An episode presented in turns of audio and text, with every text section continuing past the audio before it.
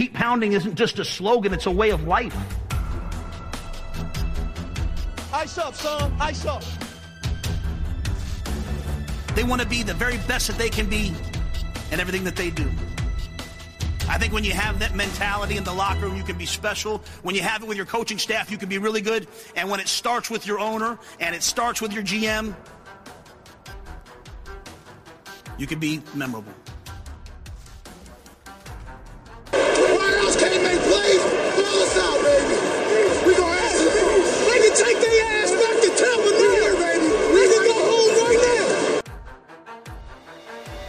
I'm moving someplace and we're doing this in Carolina, the first thing I care about is winning.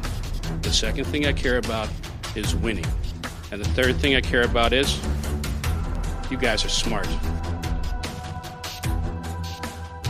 So you, you win a lot of ways. And I don't like to lose it anyway.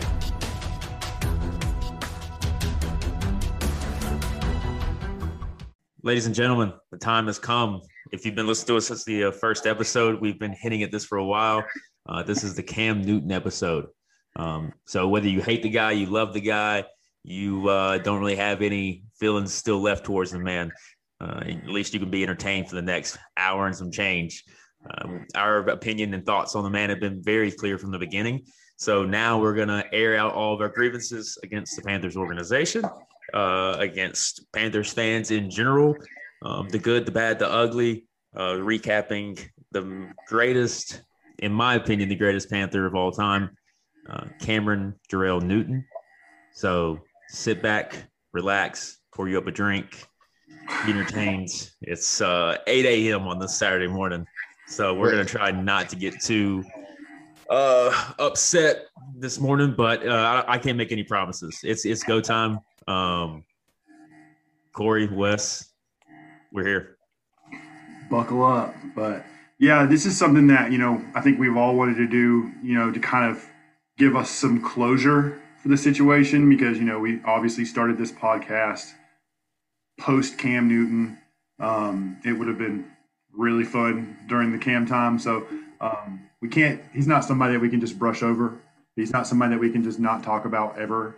Uh, as much as some Panthers fans would like to just completely, for some reason, forget he even existed.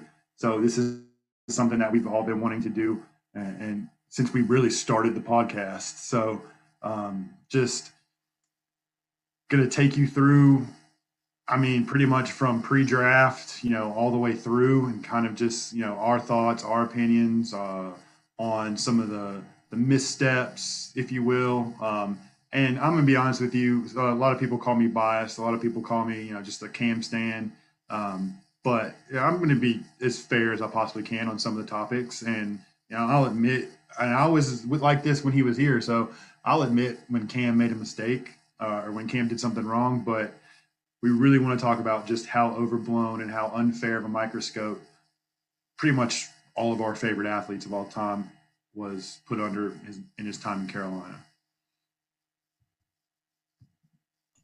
Wes, yeah. any opening statement for you?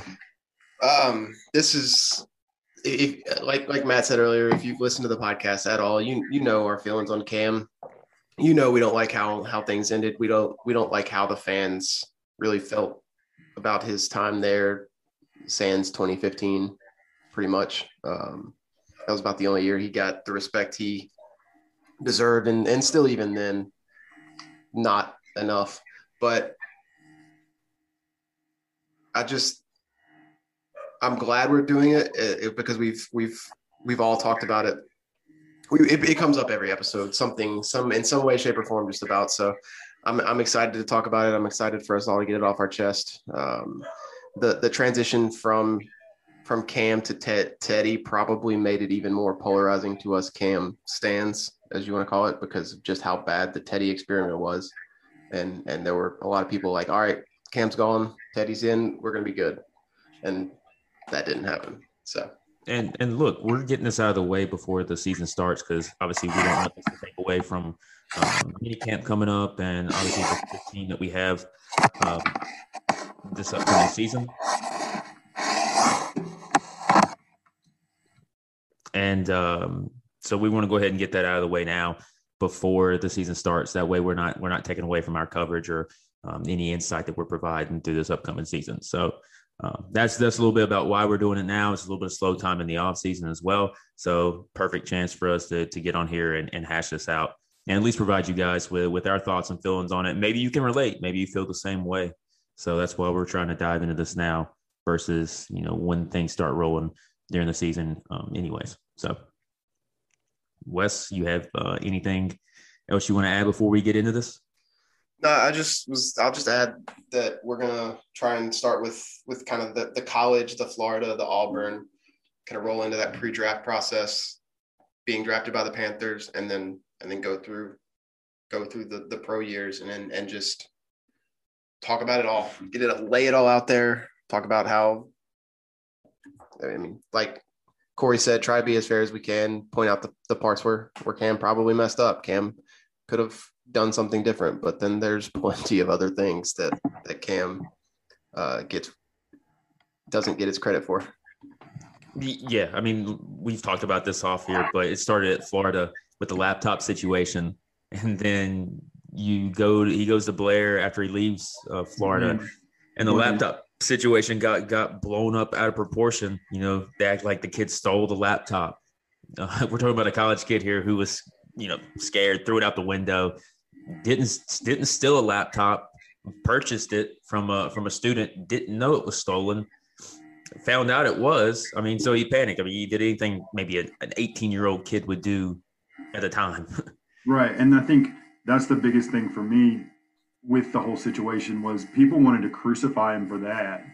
I, that's the biggest problem I have with society as a whole. I think this is a greater like societal issue is these kids are 17, 18, 19 years old making one mistake, no matter, you know, unless it's short of like murdering somebody, but like making one mistake like that, you should not have your entire life ruined because you made a mistake at 18 or 19 years old.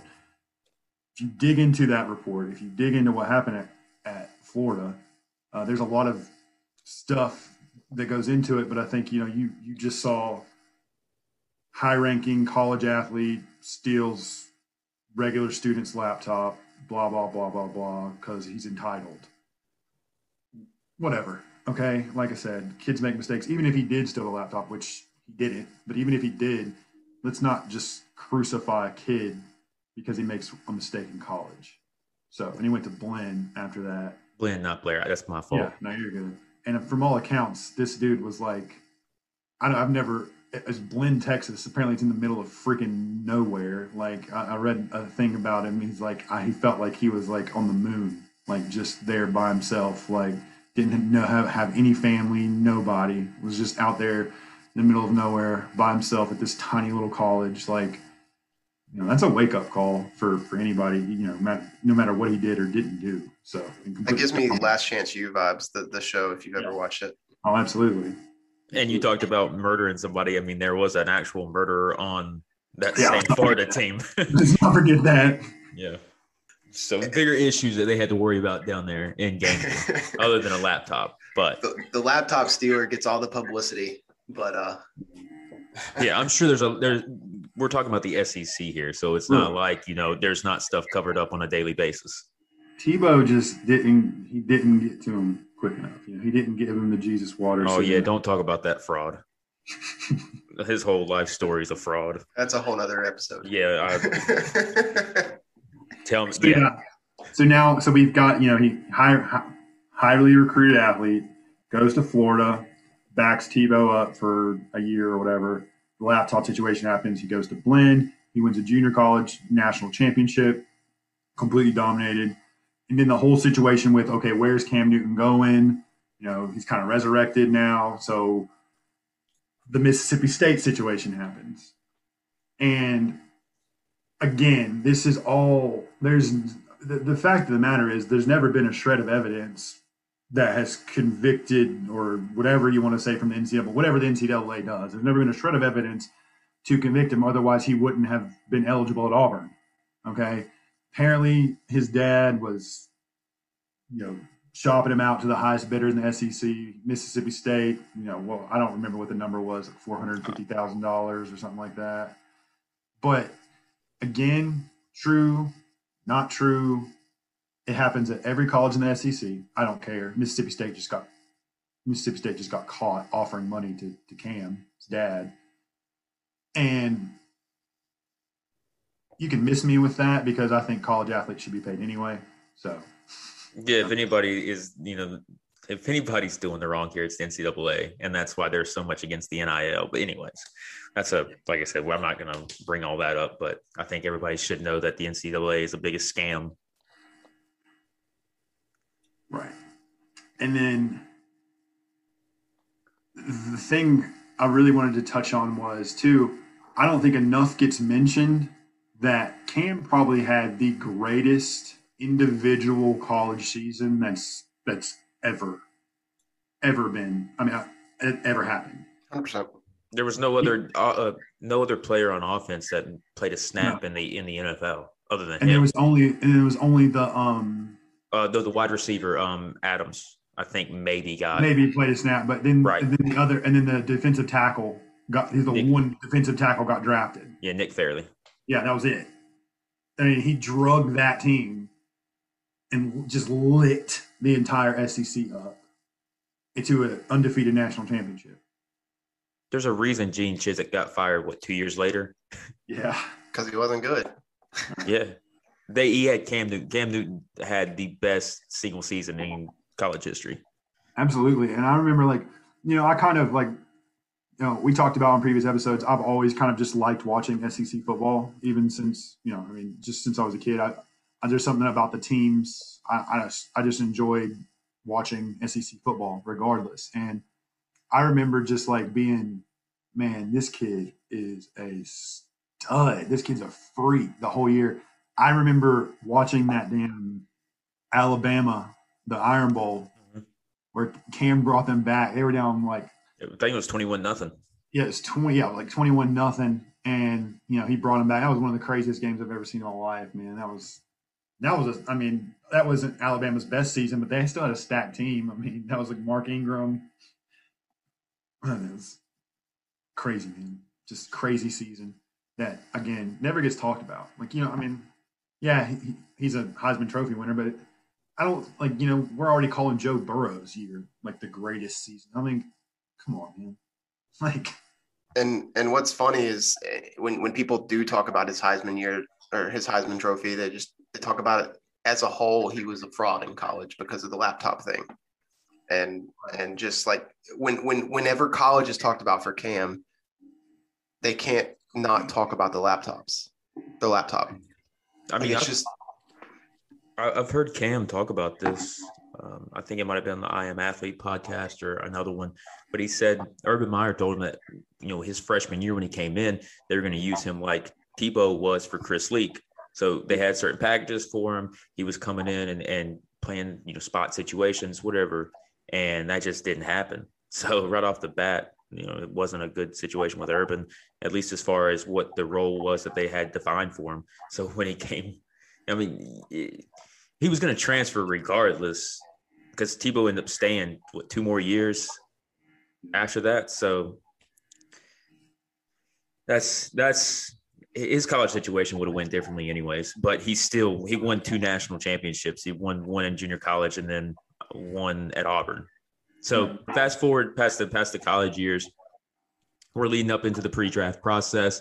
You know, it, it goes in with with the kid having to meet with Jerry Richardson, and then you have him saying, "Well, Jerry didn't want anybody having tattoos. He didn't want you know him him having piercings. He he asked him, you know, if that was something that he would he would do, not get any piercings, not get any tattoos. So right off the bat, you know, it's it's kind of being pushed. Jerry's trying to play a narrative on this, and I, to an extent, I get Jerry having to be cautious dealing with the uh, Rae Carruth situation in the past, but also, I mean, this is what 13 years later in a different time, and he's still trying to. We've we've talked about how Jerry Richardson ran this team, and obviously that that finally came to light, um, in in the reasons that he had to sell the team, so rightfully so. But um, just even leading up to it, things were just warning signs about how the kid was being judged and, and what the um, how they were trying to control the perception of him, the narrative of him, even before he was a member of this organization. And there was people calling for for Blaine Gabbert, Jake Locker, Nick Fairley, um, AJ Green, Patrick Peterson. Christian Ponder. Yeah, if you look back at, at that top ten, I, it's AJ, Patrick Peterson, and Cam. I think those are the only three that were worth a fuck. So like that whole that whole two years, you know, because we had the the thing where Luck went back to school from Stanford. You know, Yeah. we had that, and then that whole draft process, like the whole. I remember, like I remember this, like I've I've I've always been like a draft, like intently watching the draft. Like I've always been that. It's like one of my favorite times of the year. I remember leading up to that. I'm like, there is no, like, there is no other option. Like, it's Cam Newton for me, like the entire time. Like, I didn't understand what anybody was saying. You listen at some of these like pre-draft interviews that just sound like just so veiled, like so veiled and like just like, what are you really trying to say here? Like the one dude said, you know, he's got a fake smile. Um, he, Charley Casserly said, you know, he, he, he this isn't punt, pass, and kick. Like he, he he doesn't have the ability to to to read, you know, NFL defenses, which you, you hear it over and over again with African American quarterbacks even today. But like, you know, I think for Cam it was just so like there was like I've never had I've never seen like a Heisman Trophy winning quarterback coming off the season he had just get literally just ripped apart by every single draft. I don't remember a draft analyst who was like, "Yeah, this kid's gonna be, you know, a stud." Like, I honestly, it was like Charley Casserly. He was an idiot. I don't take anything he says. I mean, he just like completely torn him apart. He's also said that uh, Lamar Jackson should have played wide receiver. Him and good buddy from the Colts, Bill Polian. Um, but yeah, I, I, you know, Skip Bayless. His opinion doesn't matter, but I remember him, you know, tearing him apart. Like nobody had this kid's back. Nobody. And Yeah. it was just like, what? Why? I didn't understand it. Like, and I still don't.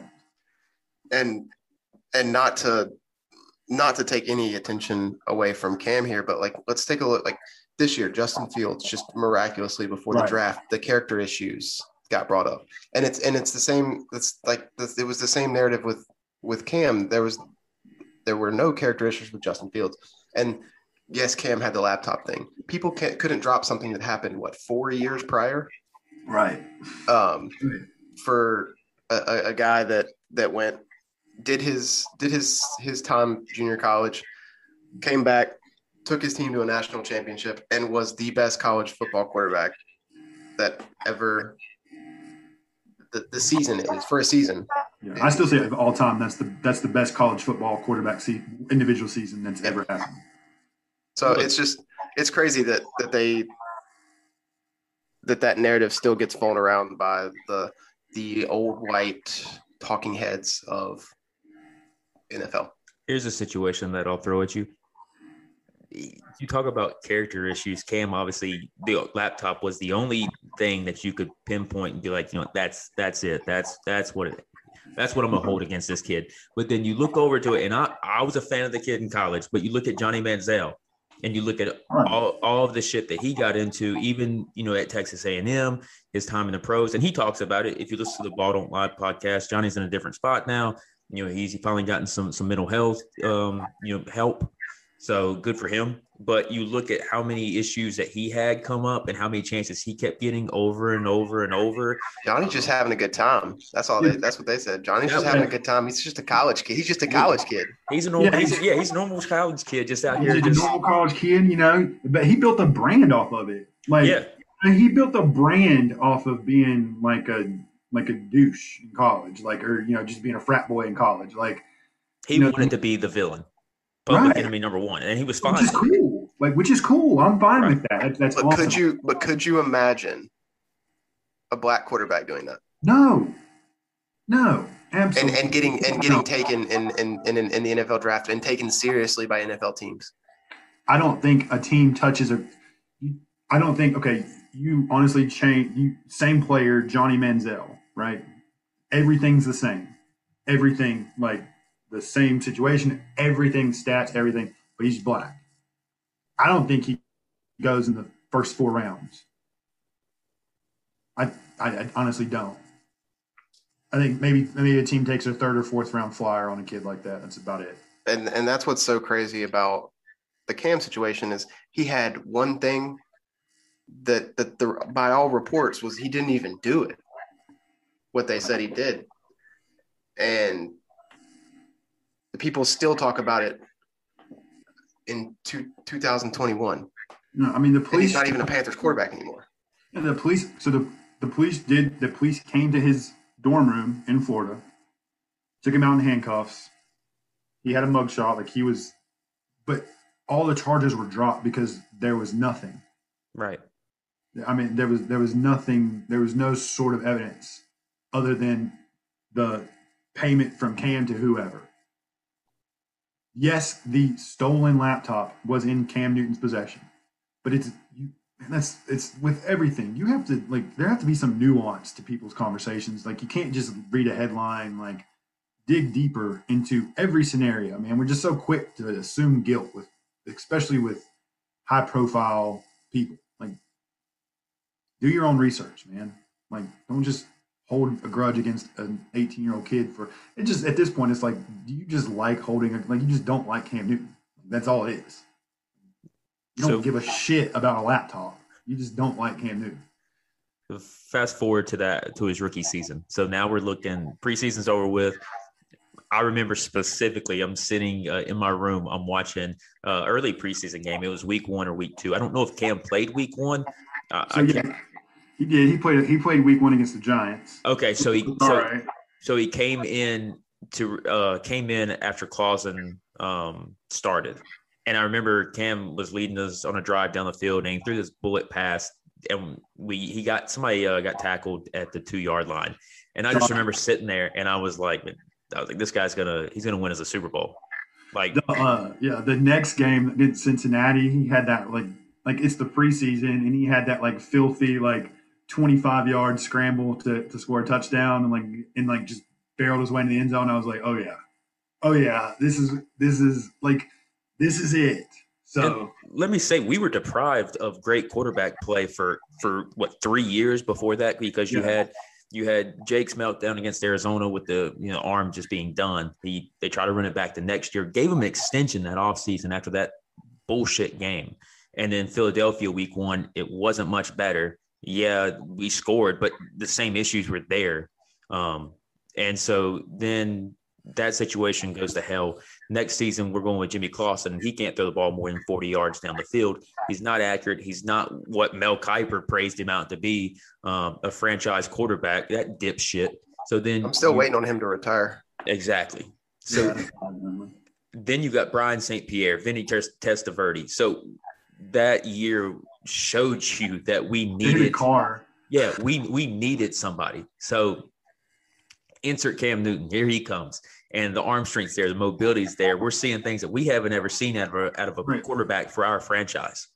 That's, that's not only that, but it's like I think for me too, like the whole like pre pre draft, draft leading up to Cam's first season, I was just like, you know, Carolina, whether it be the Panthers, who which is my first love, like it's just like we never had like that guy, that like superstar, that like thing that everybody's talking about. Like I remember, like I tell this story all the time. I remember being a kid watching Sports Center, you know, when it would just replay over and over again for hours. It's like the same Sports Center over and over again. I just remember like watching it over and over and over again, like say something about the Panthers, say something about the Panthers, say something about the Panthers. Like, I mean, when we had Smitty, you know, he had his great year in 05.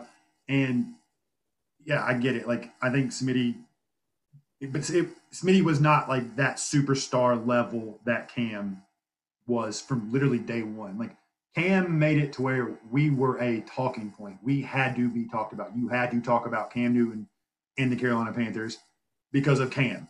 I mean, because he's that big of a personality. He's that big of a star. We went to we were getting primetime games on a regular basis because you had the guy. You had yeah, I get that comes with the number one pick, but it comes with the number one pick who goes out his first game and sets a rookie passing record after being said that he can't throw the ball. And then what's he do week two? He follows it up with another 400 yard game. Right. So I mean, pick, pick your narrative. What is it? Because he just dis- disproved you week one, and then following up, you think it's a fluke. Week two, he does the same damn thing. and the and carrying us in headlines happened all the way through the 2019 season. Like it wasn't something like Cam, even after the injuries, even after everything, was still the superstar, polarizing player that did not get appreciated, and and but he was still the reason that the outside of the Jerry Richardson stuff that the Panthers were still in ESPN headlines Yeah. years later in 2019 and even the beginning of 20 the going into the 2020 season before the Teddy stuff. Yeah, and think about this though. His rookie year, so we hire Ron, we trade for Olsen, we sign Shockey, we bring in Chud's the OC. yeah, we bring in Chud as the OC. Um, I think Marty gave Stewart a deal that offseason, and I think he gave D'Angelo got one that offseason or the one before. I can't remember which. We had So- uh, Legedu Naanee, if anybody you know remembers Yeah. that guy. Legatron. or, Legatron. um, and then you had we drafted LaFell, or was that the year before? Uh, Anyway, his wide receiver court, David Gettis goes down in camp. Yeah. Tears his ACL, and he probably had the most upside out of anybody from that wide receiver class that we drafted. So it was him, LaFell. Um, Armanti was on the team still. But of course. yes, many.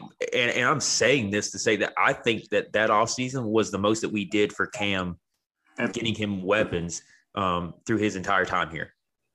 Yeah. So there's a plan in place at least because you went and got two veteran tight ends that you know you you get to help out the uh, the young kid, the rookie. So this is like this first three year stretch with Cam as a Panther. All right, if we could just remember back, okay? Yeah, we had the first year, you know, we were coming off two and fourteen, just the worst team in the league. And we go five and eleven, but it's a fun five and eleven. It's like Cam's lighting it up. We're in most of these games, and you know, Cam is the darling his rookie year, uh, you know, of the NFL. But the issue was never the offense that year. It's The issue was always the defense. Defense.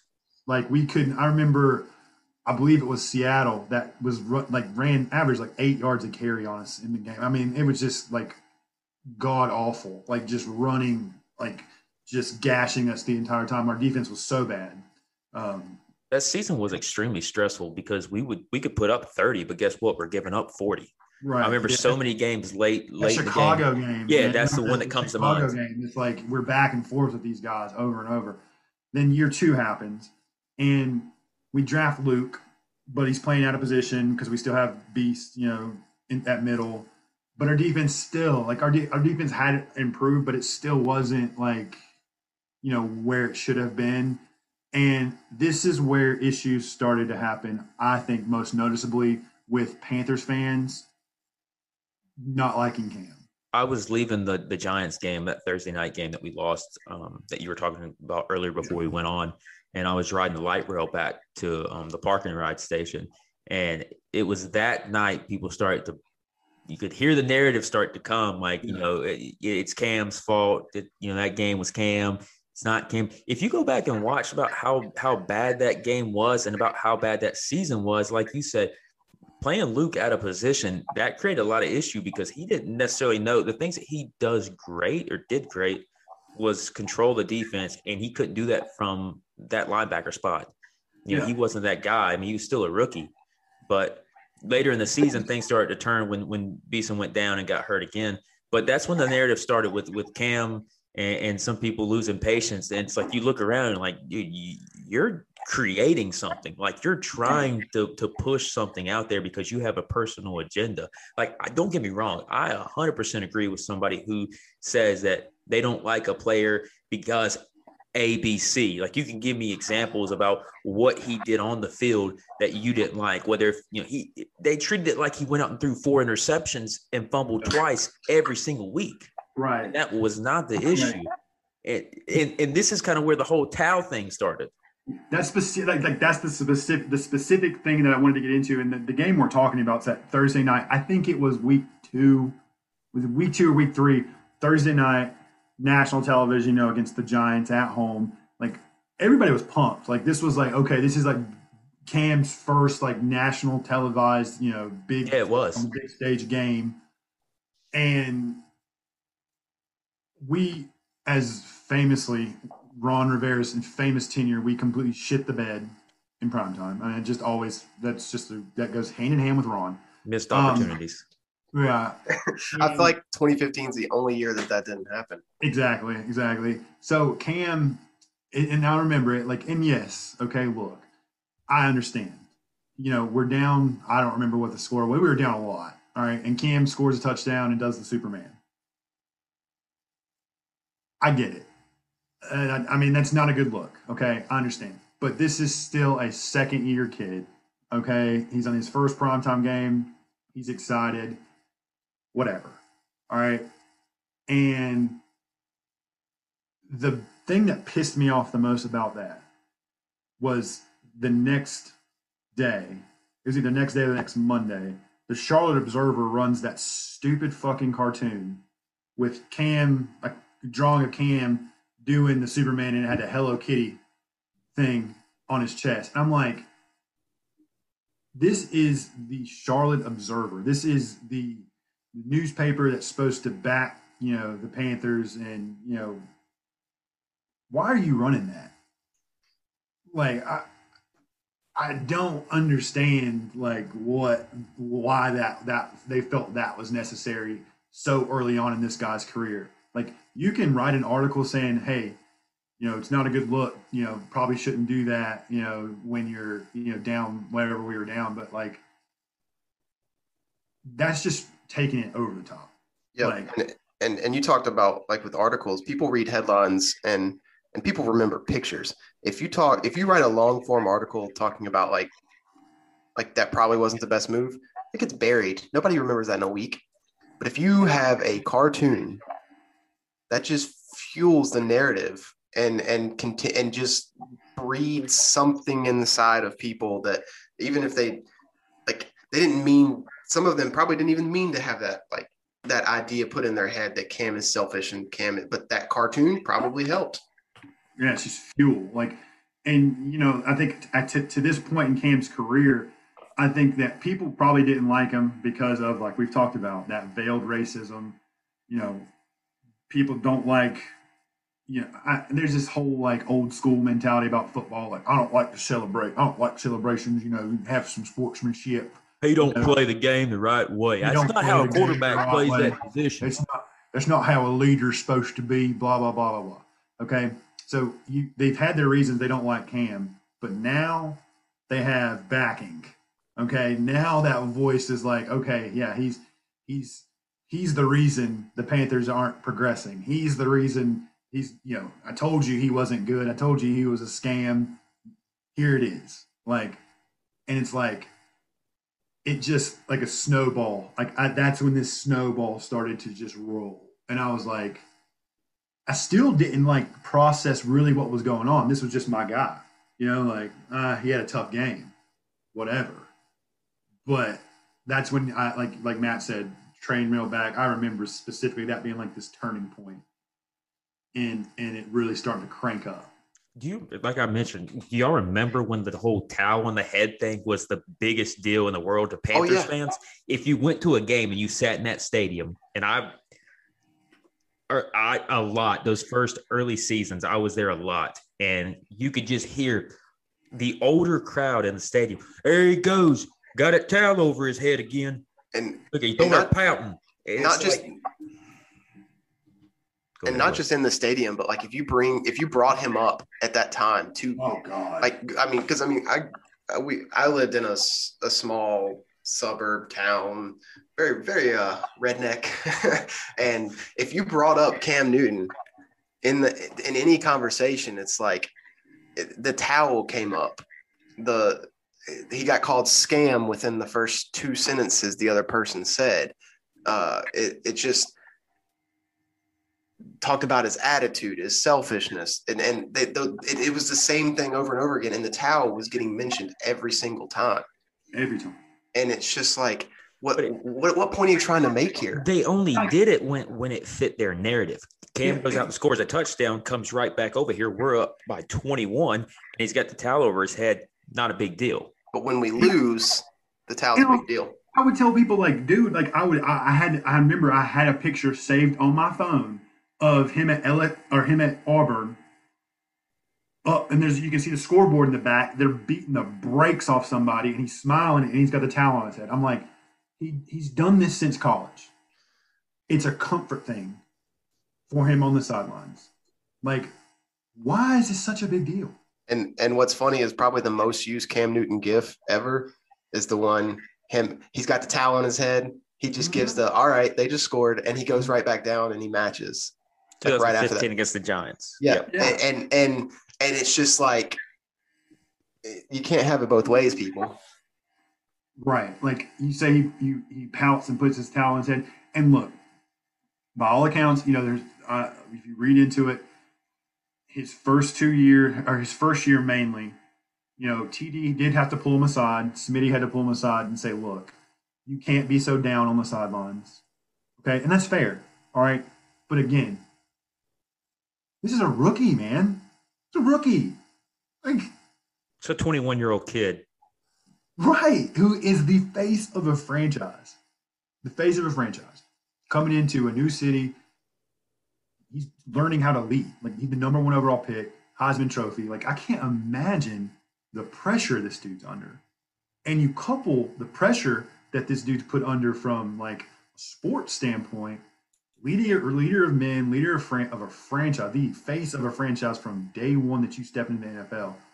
Couple that with just the shitstorm of criticism over every move that you fucking make. I've got a comp to make right here for a second, and it just it just I, I didn't come into the pot wanting to make this comp, but it's a it's a it's a quarterback who had had an had an issue in college. One one issue that I remember came in and had a terrible terrible rookie year, but he was the savior of that franchise. Savior has a Super Bowl ring, Hall of Famer. And what's the narrative of his first year and his problems in college? Do you ever hear about it? Peyton. Huh. Oh, it see that stuff got brought up a couple years later about everything. I mean, well, excuse me, not a couple years later, a couple years recently that resurfaced again. Yeah, But- dude had a sexual assault allegation. In Yeah. no big yeah. deal though. There's no and Peyton was was said that oh he can't win he can't win the playoff games when he gets in the playoffs he can't win, and it took some time. Hey, guess what? This kid's not going to come in year one and win you a fucking Super Bowl. No, not with the team that was around him. And see, He's not going around putting Cam Newton's not going around putting his nuts on somebody's face. right. And and Which is- what what what's crazy is, is is Peyton got the grace on the football field and off the football field, and he did did something a whole hell of a lot worse, Absolutely. and Absolutely. and had a much worse rookie campaign. But it was just like be patient. He's a rookie. Right. Where was the patience for Cam? So, and I bring up the first two years and really trying to talk about how offense was great. I think both years offense was in the, you know, top 10 one and then, you know, middle teens too. So I mean the offense is is is is is, is good, but the defense is still lacking. So this is where my issue started with the organization after year two you've had a blueprint of what it takes for Cam to be successful for two years. You know, give him an offensive coordinator that's going to push the ball down the field, that's going to get creative, that's going to, you know, let Cam be Cam.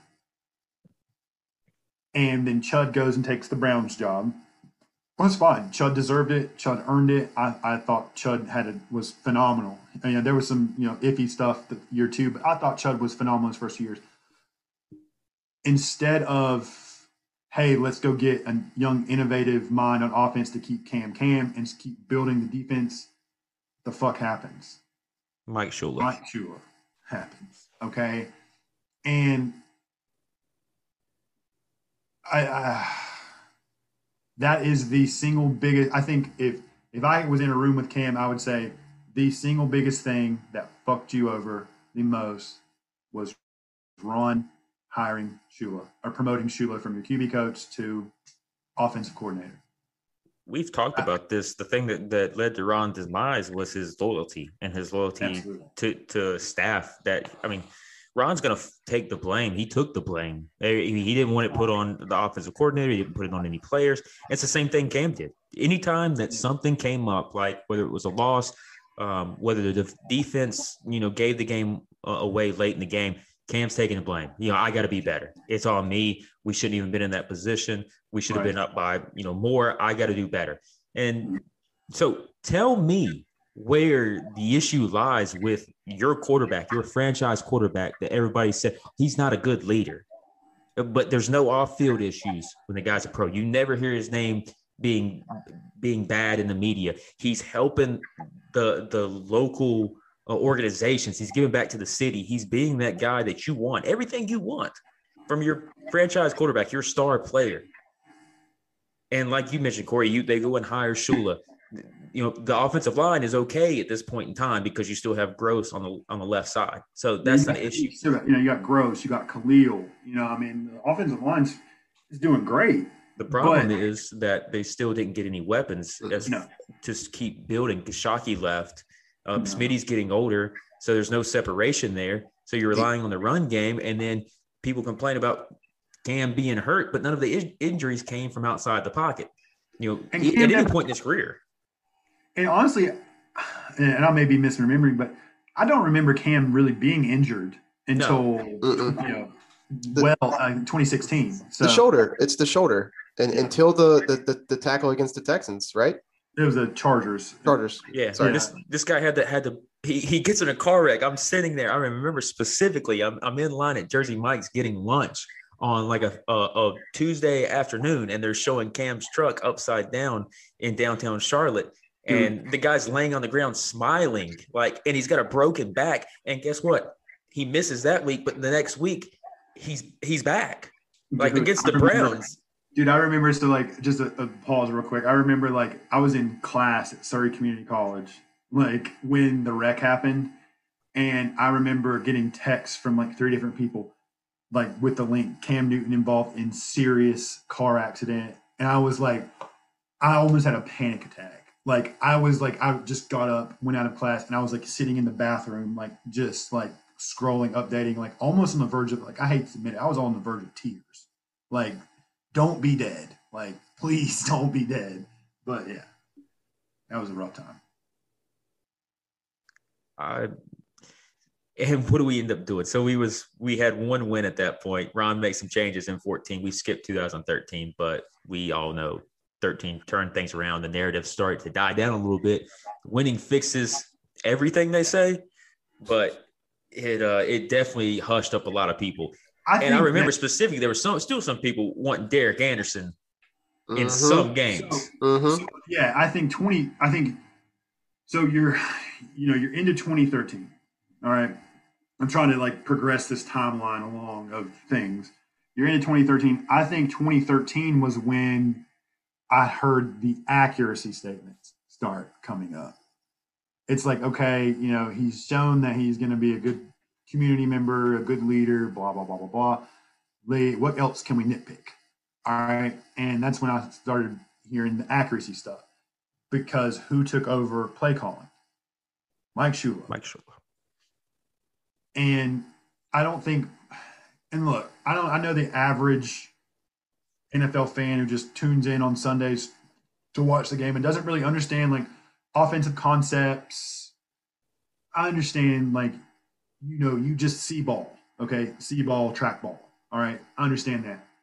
But if you don't understand Mike Shula's offense, the Air Coryell system or some form of that that we were running at the time, like, it's just, his number one, he did not know how to design route combinations. Uh, and it was all 20 to 25 yard shots. There was not a lot of intermediate stuff. There was never any sort of dump offs whatsoever. So you did see Cam having these low percentage throws. Like, and what it happens to his percentage? It drops. Like I hear Kean Fahey. I love the dude because he is like one of the biggest statistical cam stands. He talks about like the diff, just imagine like with basketball, like Steph Curry, like taking all these threes. Well, his shooting percentage is astronomically high, but it's still like what thirty or forty percent because he's taking all these threes. You know, if you're taking layups every you know ten shots, your percentage is going to skyrocket. So if Cam's taking layups like we saw in what twenty when Norv took over, his percentage skyrocketed. There was just never Cam could never do anything to make anybody happy. It just oh man. He could never do anything to make that crowd happy. Yeah, don't yeah. Yeah, he, not- Cam did a, Cam did a lot to make us as fans happy. I mean, him just going out there not being Jimmy Clausen was enough for me day one. Right, And then- exactly. But I think the, the the frustrating part about it was, I think the frustrating part about it was it, it it's a small percentage of Panthers fans that was just really vocal, but it's like everybody you talk to, like that was on the fence, just hated him. But the national narrative, that's what always made me so frustrated. Was these people are paid to talk about nationally about football. These people are paid to analyze football. These people are paid to do this, and it's like, do you just not watch games? Like, do you just not like put in the work on a weekly basis and watch this dude? I've watched every single snap of Cam Newton's entire career. And I understand that not every national talking head can do that for every for all 32 NFL teams. But don't talk about somebody if you don't put the work in. You know, Well, you, like you know, it, it it changed what what you know TV stations and radio stations wanted. They wanted somebody to be Colin Cowherd to give those dumbass opinions so they get attention and, and get ratings. Um, you look back at 2013, we we had the Patriots game that was Cam's quote unquote coming out party, um, at least on the national stage. And I mean, he had just beat Tom Brady and Bill Belichick. Um, you know, drove down the field, had a game-winning drive down the field. I mean, remember the scramble um, you know, where uh, Mike Tirico says, and there goes Newton.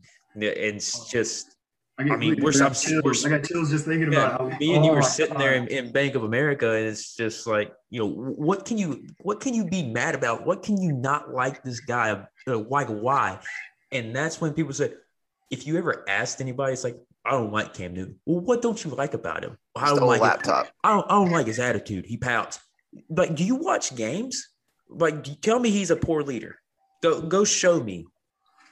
And look, dude, like I've said this forever. Unless you've played sports like at a high level, you can't really fucking understand, honestly. Or unless you just have a com- single competitive bone in your body. And I'll say this forever: if show me a good loser, and I'll show you a fucking loser. Yeah. I don't want. I don't fucking want Peyton Manning. I don't want like all G shucks. You know, we gave it our best effort. Like no. We're skipping a year here too. And Oh yeah. after after 2015 after 2015 after the Super Bowl in 2015 when people got mad about how he reacted, oh that pissed me off. That Oh. pissed me You- off cuz like I don't want to I don't want a loser at quarterback. I want somebody who wants to win. And if he could have accepted that graciously, Fuck that. that that have pissed me off I want as a cam as a cam stand. stick a stick a mic in my face after I just had the toughest loss in my career after I just went 15 and 1 and won MVP and it still wasn't enough. First off, the organization failed because Ron came out and said, "Oh, we're not going to we're not going to change anything leading up to the Super Bowl." Basically just tipped your hand right there that hey, everything's going to be change anything. Like it's, Yeah. it's fine to say it, but then you don't change. We're it. we're gonna we're gonna do what got us here. Yeah, you did, and guess what? Von Miller just ate your fucking lunch. Wade Phillips is, is running up and down the sidelines, taking your ass to school. Peyton Manning's throwing wounded ducks. Kony Ealy could have been the damn MVP of the fucking Super Bowl, and what? What? Because you can't protect your quarterback. You have a fucking defensive tackle playing O line out there, and that's the disservice that you do to the man. And you wonder, oh, he didn't dive on a ball. That's what you take away from it. That's what you take People away. from still this talk about people still talk about that. The Why? business, Get the business decision that Cam made. The business decision. Like God bless that The pisses me worst- off. the worst part about that whole like the whole super like and look that that was i'm talking about like this is not i'm not being like jokingly or anything like i went from the highest peak to literally the lowest point probably of my like adult life in that that two four hour span all right if you go back and look at that game everybody says cam played horrible bullshit No. bullshit. Go watch the game. Watch the tape. Cam got let down by every single player on the offensive side of the ball that day. And I think CJ Anderson ran for like a, a hundred yards that game too. Yeah. I think he was really the only thing they had on offense because Peyton wasn't doing And that shit. stupid fucking punt return. Yeah. And where, we- where the dude just like Country called it too. God, yeah, that's let's start all the way back on that. Yeah, but you just but you look at that shit, dude. We didn't make any adjustments. Like Von's gonna rush off the right side, and you're not gonna put anybody over there to help him. And it's just like, how incompetent can you be? But somehow, please tell me how this is Cam's fault because you want to fit your fucking narrative while your fat ass sits at home and and yells at the TV because you're cheering for a guy that you quote unquote don't like after he just went 15 and one. Just I remember sitting there at the Colts game and it says the Panthers are 6 and 0 for the first time in franchise history. And it's like you but nothing's good enough. Come back and win against the Saints. Oh my god, that was such a good game. The the the, the, the, what the uh, the the third and 10, fourth and 10 against the Falcons, the game that we lost where he just takes hit after hit and still gets the first down. I mean, you can count moment Nine after dudes. moment. The Giants comeback win that season. Like went right down the field and said "fuck you" after Odell just showed his ass the entire game. But nothing's good enough for the guy. Nothing. It, it's always, what have you done for me lately? Well, I tell you what, he just, uh, I, he just broke every record that you fucking had. They were waiting for they were waiting for his misstep, and they were ready to cheer for the Super Bowl. But as soon as it didn't happen, they were waiting. They were waiting for something. Right. Yeah, and I think that's the big. And see, here's another like Cam misconception that drives me nuts. Okay, everybody's like, "Oh, he's a one-hit wonder." He had the one dude. No, no. 2011, 2012, 2013. Statistically, yes, it was not 2015, right? I understand that. But the dude had really good seasons on really bad teams. Corey, not to interrupt you, but if you look at the end of 2014 and the end of 2015, I'm pretty sure he went like a ridiculous 22 and three in that stretch. Yeah, yeah. Uh, dude, and we're skipping ahead here, but 2017 injured 2017 was probably Cam the next best year that Cam's ever had. Tell me that Cam Newton can't throw the ball and is not accurate, and then go watch that Saints playoff game. Dude, I've never. I think even though we lost, that that is uh, that'll that's go the down, best performance. That'll go down as the number one, the gutsiest, the just single most. Like I'm still in awe of that game and what he did because he was that was perfect. He was perfect in that game, and he got screwed yet again by lack of weapons. Kaelin Clay, weapons. Devin Funchess, Brenton yeah, Bersin. So, so, and then the fucking refs. Yeah. And we talked about that narrative that started about it being inaccurate. How much of a how much do you think that played into the drafting of two back-to-back oversized receivers? Yeah, Cam misses high, so we think that we're going to bring in big bodies in, and, we're going to try to dominate the red zone. The problem is, it doesn't work when the two guys that you have, one has uh, uh, confidence issues, can't catch a football. The other one has uh, self control issues with not being able to maintain his weight because his fat ass wants to get out there on the field and then complain when people try to say, "Oh, he should switch to tight end." Guess what? His fat ass is doing now. Playing He's tight, tight end for the Giants. Dude, Kelvin Benjamin, like, I, I, and he tried to blame Cam for everything. Dude, and that's that, dude. I I don't care how fucking tall he is. If I saw Kevin Benjamin in public, I'd punch him in his fucking face because he just wanted to complain after that knee injury. Well, you, dude, not only that, but like when all all in all, I, I like it seemed like him and Cam were like really good friends. Mm-hmm. You know, like really good friends. That'd be like me, like going to another podcast and talking shit about Matt. Like, you know, like I mean, like, yeah, fuck Matt. He sucks. Like, you know what I'm saying? Like, I mean, that's like you just don't do that. So like, in I, I, don't. I'm like, I remember that you know that Bills preseason game when it seemed like they were going to come to blows. I'm like, dude, Cam should have went up and punched him in his fucking face because that was bullshit. And then, you know, so we just went 15 and one, and he wasn't a part of it. And Cam has 15 and one. He turned Ted Ginn. Ted Ted Ginn couldn't catch. No, he dropped the game-winning touchdown against the Colts. I remember that specifically. What was what was the narrative on Ted Ginn before Carolina? He was just a return guy. He was a speed a guy. guy. A return guy and a fourth wide receiver. Breaks for hands. Yeah, and then Cam turns him into almost a thousand yard receiver and gets him paid for the second time in his career. Off after that one, he had Ted Ginn, Philly Brown, Jerricho Cotchery.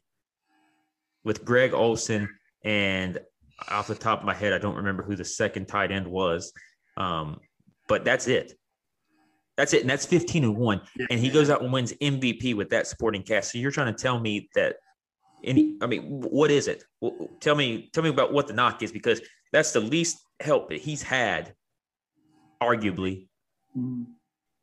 And went out there and just shit on the entire NFL. You know, and there's something else that we complete. This is why this is probably going to take two episodes to really do because we skipped totally over like 2014 and the offensive line situation. Yeah.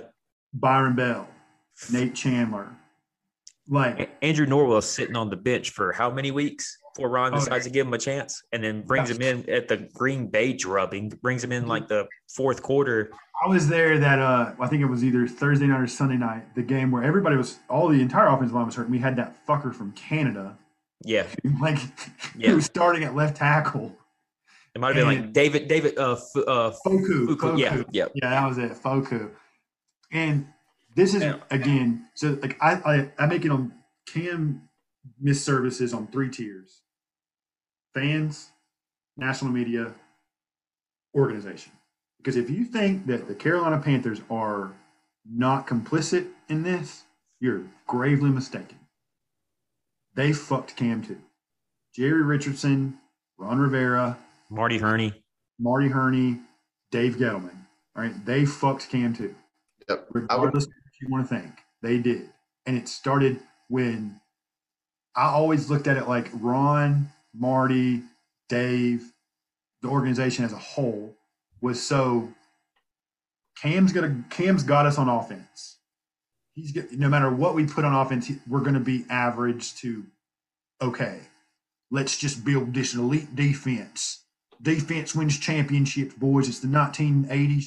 We're going to build the 1985 Chicago Bears. We're going to punch people in the mouth. We're going to run the football. It's going to be great. It's going to be great. You know, punch them in the mouth. He needs to stay in the pocket. he don't need to be getting out there and, and running and, and, doing all that. Man, that ain't how that ain't how the game's played. That ain't how the quarterback position is supposed to be played. This is, this is, a real conversation from Elkin, North Carolina, and I'm not scared to say it. I was. I've, at, I've heard this at like stadium bar. too. I was at a uh-huh. local. I was at a local bar. I was working at a local bar at the time, and this was 2014.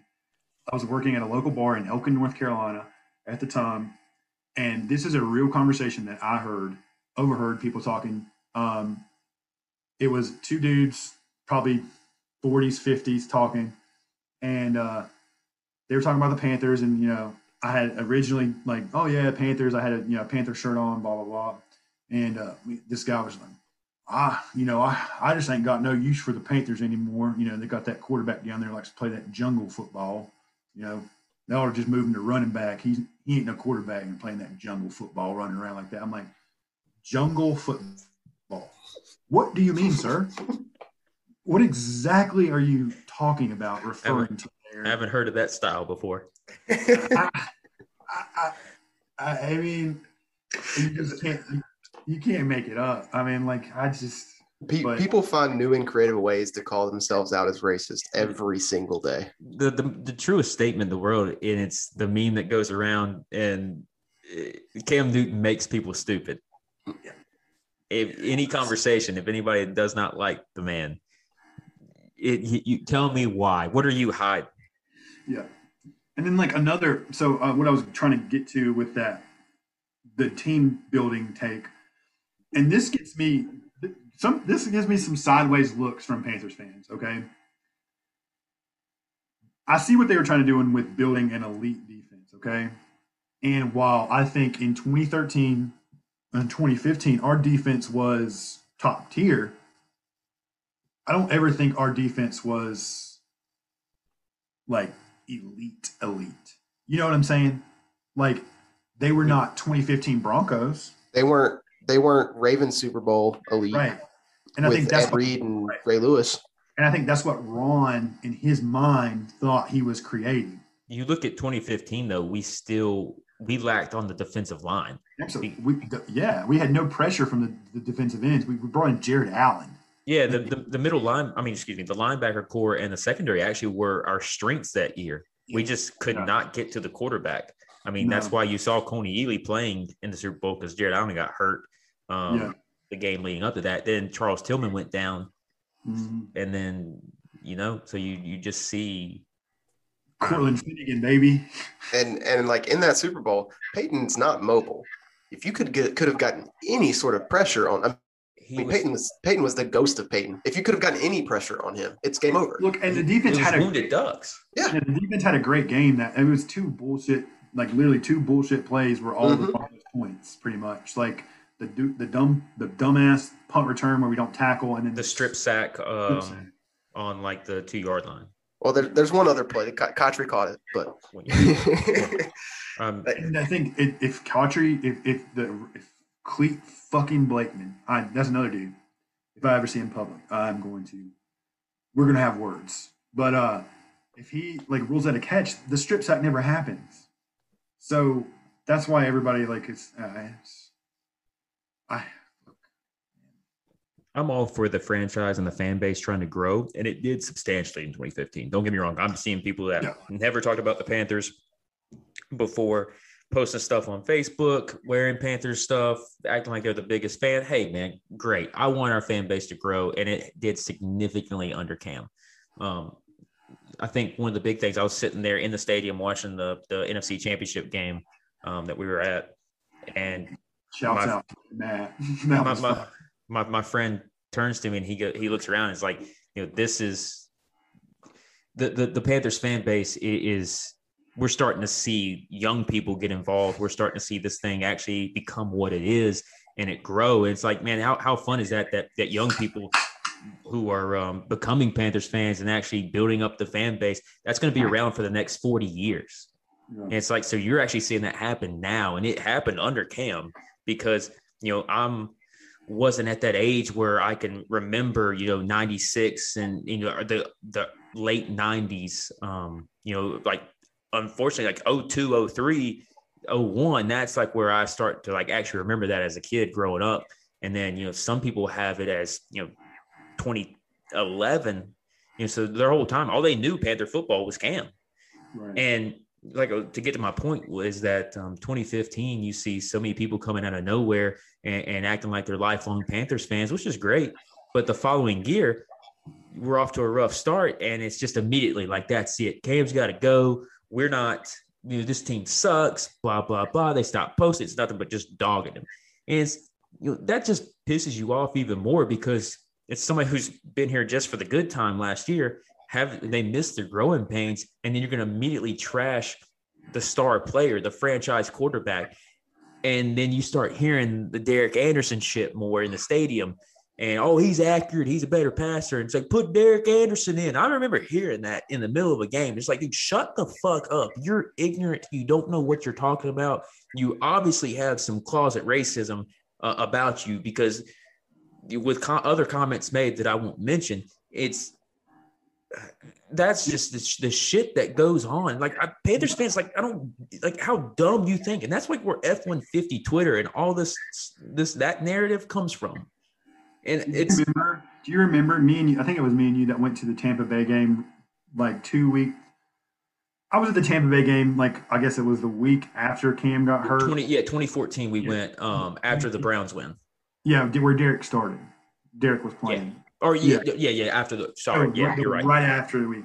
Do you remember? And this is another picture that's like, there was a fucking guy in a Cam jersey with like fake, like prosthetic, like arms on and like a steering wheel, acting like he had just got out of a hospital bed. Like, like I'm like, are you fucking serious?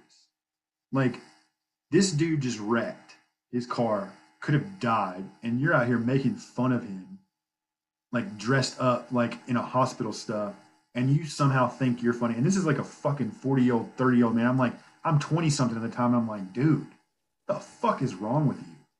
Like, that's just like, it's a, it, I think, like, we talk about Cam making people stupid. Cam shows the ugly of, Cam brings out the ugly of society in a way that I've never seen or can imagine in my life. And you were talking about, you know, 2015 Cam, like and your friend, like I remember friends, and I and I, I was very like people would be like not talk to me about Cam because I would get very hostile very quick because I've seen all these people talking shit so much, saying all these things about Cam. I'm like, no, dude, no, don't go buy that Cam jersey. You don't the fucking deserve to wear it with the way you've talked about him for however long. Now just because he's cool, and I think that's where I, maybe I do take the Panthers and Cam too seriously sometimes, and I've admitted that. Fine, but like it just Cam meant so Cam and the, the Panthers number one, but Cam meant and has meant so much to me in my life. And some people think that's stupid. Some people think that you know, how can you be like that? Like, I don't give a. I don't care what you're passionate about. If you're passionate about fucking cars and spend all your money on stupid car parts, like I'm not bashing you for what you do. Hey like, man, it's, it's the let, same way people be passionate about what I want to be passionate about. some people care about politics some people Right. idolize politicians you know for us it's it's sports and it's athletes everybody growing up has a has a role model most of ours have probably been an athlete Right. And I think Cam, for on a deeper level, Cam represents everything that I've ever like. I, like I, this is dumb, but like this is getting pretty deep. But it's like you know, I've never been like a, a confident person. Like I've always been really insecure. Like growing up all the time. Cam represents everything I've wanted to be. Just that I don't give a fuck what you think about me. I'm gonna be me. That's Cam represents that to me so much, and he like in some points has given me the courage to just be my own self. Like be what the fuck I want to be, wear what the fuck I want to wear, and not give a fuck what anybody says or makes fun of me for. So you're gonna sit here and talk about somebody that I idolize this much because of stupid shit. So yeah, I'm gonna get hostile, absolutely, because it's bullshit. And throughout all this, we've talked about the on field. We've talked about the the narrative around him. We haven't even brought up the fact that everything he did for the community of Charlotte, like we've talked, we, we we haven't even touched on it hardly. We've we've it's been mentioned, but like the the charity stuff, the Thanksgiving meals, the going and buying kids toys, just just all of it. the kickball And the tournament reason in, the off season that- And the reason you don't hear about that is because he's not like other athletes who have 50 million cameras to make sure that they get that caught on camera. He's doing it behind the scenes with no publicity because he doesn't want that. It's not about him. It's about the kids. It's about the homeless people. It's about all these other things. It's not about me looking good on camera. It's not about, despite what, what anybody, the national It's like- narrative might be on him. It's about those people at that time. It's not about him. It's like when that story Zach shared. Like Right. like when he went, he he was part of the the caravan that was with Cam that day, and like there were no cameras. He said nobody knew about that because Cam Right. didn't have cameras around. But Zach Zach knows about it. It's cool. It's an awesome story for Zach to have, and I'm glad we got to hear it. But Mhm. that's not talked about because Cam didn't care if it was talked about. Cam Cam didn't care about the narrative surrounded him surrounding him. Cam just wanted to do right by the community and for the community because he was in a place to do so. and you he goes at it when he's on a, away trips he's he's buying meals and giving them to homeless people that he sees on the street like how would you feel if you were homeless and a star athlete's coming up to you and, and you may not know who they are and you don't have access to media or whatever it is um, and they're giving you uh, food or a meal or whatever and you have a camera in your face like you know how does that make you feel? Like for the world to know that that you're out there living i mean living on the streets. You know that's not something that you want your family to potentially see or you know you want anybody to know. Like you're already you're dealing with a with more than the average human is. And that's what like people just say he's selfish. It's like man you just don't pay attention. Like you're obviously the one that has issues because you're down to somebody who gives back to the community is, is a focal point in the charlotte and carolina community like Right. I, I don't get like everybody talks about role models. Like, what else could you want from the guy? Like, he he's he throws a Thanksgiving event where he feeds kids every single year. He has a Christmas event. He does a, a off-season uh, kickball tournament that the that the Roaring Riot was involved with, and others as well. Um, he has a seven-on-seven camp. Like, he, he that he goes and takes time out of his his life to, to to help these kids. He adopts kids. Like, I mean, I don't get like what. what But Matt, what he else do you- dresses weird. He dresses. He and that's dresses another thing, man. So many people like like what insecurities do We're you peeling the have? onion. We're just keep peeling. What insecurities do you have to, to bitch about how another grown man dresses? Like because it's not how you want to dress. Like who gives a fuck? Like I don't care how he dresses. I don't care anything. As long as he's good in the community, is not out, you know, making negative headlines, going to jail. He's performing on the field. Like, dude, shut the fuck up. Like, just say that you have an issue about the color of his skin and move on because I can deal with that one a lot better than you just sitting here and just diving more and more, making up bullshit to cover up your own issues. That's my biggest thing. Like, who are you as another human being to tell anybody how they should dress when they get out of bed every morning? Like, as long as it's not like you know, dressing like like oh he's not like up there in a fucking like g string. My dude could wear a dress, and and and I, I don't care if that's what he wants to wear. Go right ahead. Absolutely. Because guess what? That motherfucker. Say that to his face on the street. like you you go up to him you and your stupid like you said like your, your fucking flannels and pfg shirts like you you know your white new balances and fucking cargo shorts you go tell that 6'5 280 fucking pound monster shredded you go tell him that you don't think he's stupid that you don't like the way he dresses and you think it's stupid and make fun of him you go tell him that to his fucking face and see what happens you will at, get destroyed at the time, my my thing was it's just like you you wear cargo shorts six days a week, and you're talking about what somebody wears. Correct. Like, come on, man. Like, you've got you've got cargo shorts on, a PFG shirt, thinking you're Luke Combs with your fucking white Oakley glasses. Oh Like, God, the And white your piece of your piece of shit F one fifty is parked out back. Might as well Right. have a have a rebel flag on the back of it or a sticker that says, you know, I like my my sister. Like, shut the fuck up. heritage over hate. Heritage, not hate. Yeah. Like, Oh, Hey, hey, thin blue line right who, here. are, who are you to fucking tell anybody how they should You you met your you met your girlfriend at the family reunion. Dude. like, dude, And and that's just like, oh, he cares too much about what he wears and how he dresses and how he looks. But guess what, motherfucker? He's got somebody who picks out his suit or his game day stuff and doesn't even know what it looks like until that morning. So try again. How about you actually do some research? Try to get absolutely like, and you know, it's the same thing. It's like so parallel with like Russell Westbrook. Like that dude has some some some really out there outfits. Hey man, you're a badass. Do what the fuck you want to do. Like, Mhm. Who cares? Who cares? It's a grown man making his own decisions, and you just want to nitpick it. Like, and then, man, just keep going. And then the press conference things. Okay, I will be the first to admit that Cam, bless his heart, tried really hard to be articulate. Okay, he, he did.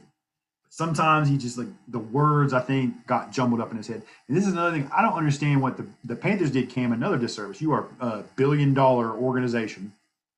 Get the dude a coach. Like, hey, we're gonna coach you on these press conferences and how to do these things.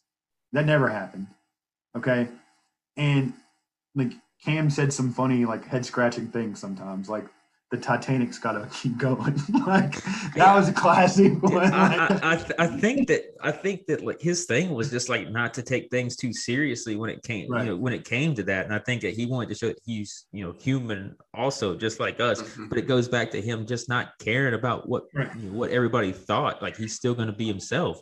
And you're right. Like they should have got him, a, you know, a PR coach. And, and God bless his heart that like he he's a better person than me because after that Super Bowl loss, I'm not sitting there in front of all them reporters and having them badmouth me. I would have taken the fun. Yeah, I'm not. I'm not talking to the media. The I very mean, best I'm tried. doing is the Marshawn. I'm, I'm just here so I don't get fined. That that is the only, that, that is the most I would do in that situation. But most likely, I'm not showing up. No, and you know the the thing about the press conferences too. It's like again, it's like what do you want? Because you say you want one thing, and I'm I'm talking about like sports fans in general. Like you say you want one thing. You say you want athletes to not be like cookie cutter. You want to give them you know that raw emotion. Give give you that like insight instead of just going up there saying the PC answer over and over and over again. Yeah, you know, like we're you know we didn't play well or you know we played well or you know whatever. Like Cam, like you never knew what you're going to get out of a Cam press conference, and you like that. Like you want to see that. You want to realize these dudes are human beings and they have emotions just like us. Like they're not fucking robots, man. Like, like we put these people on a pedestal, and you know, I I do too. Like I'm a, a victim of it. I put these people on a pedestal because they're athletes. I love them, but it's like they're human beings, man. They have ups, they have downs, they have mental health struggles. They you know they have emotional struggles. Like I don't want a robot. Like I don't want Peyton Manning. I don't want fucking that stupid little shit Russell Wilson. Like I don't want that.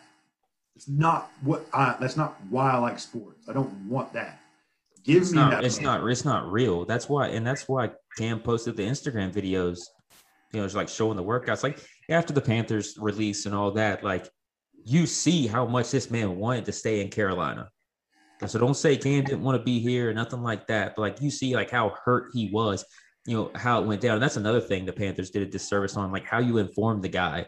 Like you put all this shit out there that like he's the guy. I remember my last time in Bank of America Stadium was a Seahawks game where they had Cam back um uh to like to I, I don't know if he was if that was when they announced that he was a a um uh, um, a uh shit the words slipped my head a man of the year candidate um Walter Payton Man of the Year. yeah, yeah. I don't know if that was it or, or what, but that was the last time he was there as well. But I just remember them like showing him on the screen, like the stadium going crazy, like the season's over with, um, putting his accomplishments up there on the board. And it's like, you know, that's the last time that that man was in Bank of America with fans in the stadium. That's the last time I've been there. And the last time that prior to that, um, I was at the Buccaneers game, his last game that he played for us. Um, and then the Tennessee game against uh, when Kyle Allen was quarterback, and it's just like man, it it it's a different atmosphere. Like I obviously didn't go to games last year, but like the excitement's gone. Like you're not hearing that. Like the stadium, regardless of what was going on, the stadium always went nuts when they said. You know, they introduced everybody. It's like at quarterback number one from Auburn, and Oh, and like Cam standing there through the smoke with his fist in the air and then coming out doing the Superman. Like that's like that's not happening anymore. And I think the I used to thing, get I used to get mad when I'd go to games and they would introduce the defense instead of Cam. Like, yeah, like at least at that point, like you know, you had Luke, so you know, you you had at least Mhm. something. And then to just think about that to lose your your franchise guy on offense and defense in the same offseason. Like that, you of course your franchise is going to go through a big reset. And The thing- Yeah, and the thing that pissed me off the most is like so much fake outrage when like the news broke that we were releasing him and signing Teddy the same day. Like I see people that was you know up in arms and, and mad, and it's like where the fuck have you been? Because you're the same person that was that, that did nothing but dog him his entire time here. And it's like and now you're mad. Like it's fake outrage. You're doing this for attention. Like you just saw what our season was like without this man like so so so tell me like why you're upset like you got what you wanted the whole crowd that said that was screaming for Derek Anderson like you saw with Kyle Allen what a season of Derek Anderson would have been like. Like everybody's saying oh Teddy. Like you saw what that would have been like. Like no O line like what like you saw what Cam had to deal with. So you tell me how anybody else could come in here and do what he did better. He never had less than six wins as a starting quarterback for us. And he, and he, Do you remember? Do you I mean? Do you remember like when Kyle Allen like those first couple like I saw it. I saw the mirage. Okay, again, I'm not like like putting my own football analysis up on a pedestal, but like I saw the mirage. he had I the knew- Saints the I- Saints game late that one season, and I, I knew it was a mirage. Okay. I knew that this is a mirage. Like this is he's had a couple good weeks, whatever. But you had I mean, you had people that were like, Kyle Allen is the, our next guy. And I'm like, are you fucking serious? Are you that dumb? Are you that dumb? Well, I mean, it's it's like like Matt said, it's the same people that thought Derek Anderson was better than Cam at the time he was our backup. And don't get me wrong, Derek probably the best backup in the league at the time. He was never a starting caliber quarterback. Nope. He had spot start spot starts against the Bucks. That's He had Totally. one good season that he put together in Cleveland. yeah, it helped when he had you know, Jamal Lewis back there, and he had had weapons around him. I mean, that that And then he went to Arizona and had the meltdown. You don't think I take this shit seriously? I love Derek. I, don't get me wrong. I love Yeah, Derek. yeah. I love him. But And he was probably important to Cam's growth as as an NFL quarterback because he was a veteran in that quarterback room with him, helping him. But that does not does not mean that he should have been in any of the games above Cam. ever, ever. People people underestimate what that what that veteran quarterback means to a young guy like Cam. Um, but they they, they don't want to they want to overstate what it what that quarterback's ability is when when they're mad at, at a guy like Cam. And I think the key word there is mad. And mad for no goddamn reason whatsoever. Like Cam's entire career, I used to just turn my fucking phone off during Panther games because it would, the first incompletion, every game, the first incompletion, the first judgmentally, you know, poor throw. And here come the fucking texts. Here come the messages. Boy's not looking too good this week. Oh, fucking imagine another cam overthrow. Blah, blah, blah, blah, blah. It's like, bro, watch Aaron Rodgers. Aaron Rodgers doesn't go 30 for 30 every game. Aaron Rodgers doesn't not throw interceptions. Tom Brady doesn't not throw interceptions. It's the NFL, professional fucking football, the best league on the entire planet in the entire galaxy. People are not perfect. You, you brought some. You brought something that, that that made me think of something. Um, imagine if Cam had pitched a fit because his team drafted a bash, backup quarterback, or if his if his team didn't draft him weapons. Imagine the narrative around Cam if he had pitched a fit publicly about that. Uh, imagine if Cam had the standoffish, arrogant, fucking bullshit attitude that Aaron Rodgers has. Aaron Rodgers is a fucking dick. hundred percent. He's an asshole. to everybody, to teammates, to the media, to his organization. Well, he's top five quarterback all time. And don't get me wrong, I absolutely love watching Aaron Rodgers play football. Hundred He's an incredible quarterback.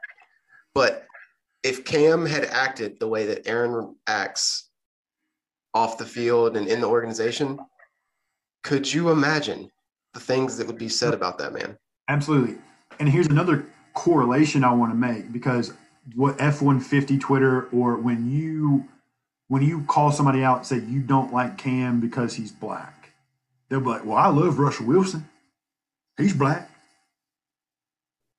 But Russell Wilson is that monotone, good old boy. Like I'm a black dude, but I'm not going to act black. You know, I'm I'm not going to be that like I don't have that what quote unquote attitude that these people hate so much. You know, he toes the line to these people. And that's the big difference between Cam and Russell. And granted, I hate Russell Wilson. I fucking can't stand the dude.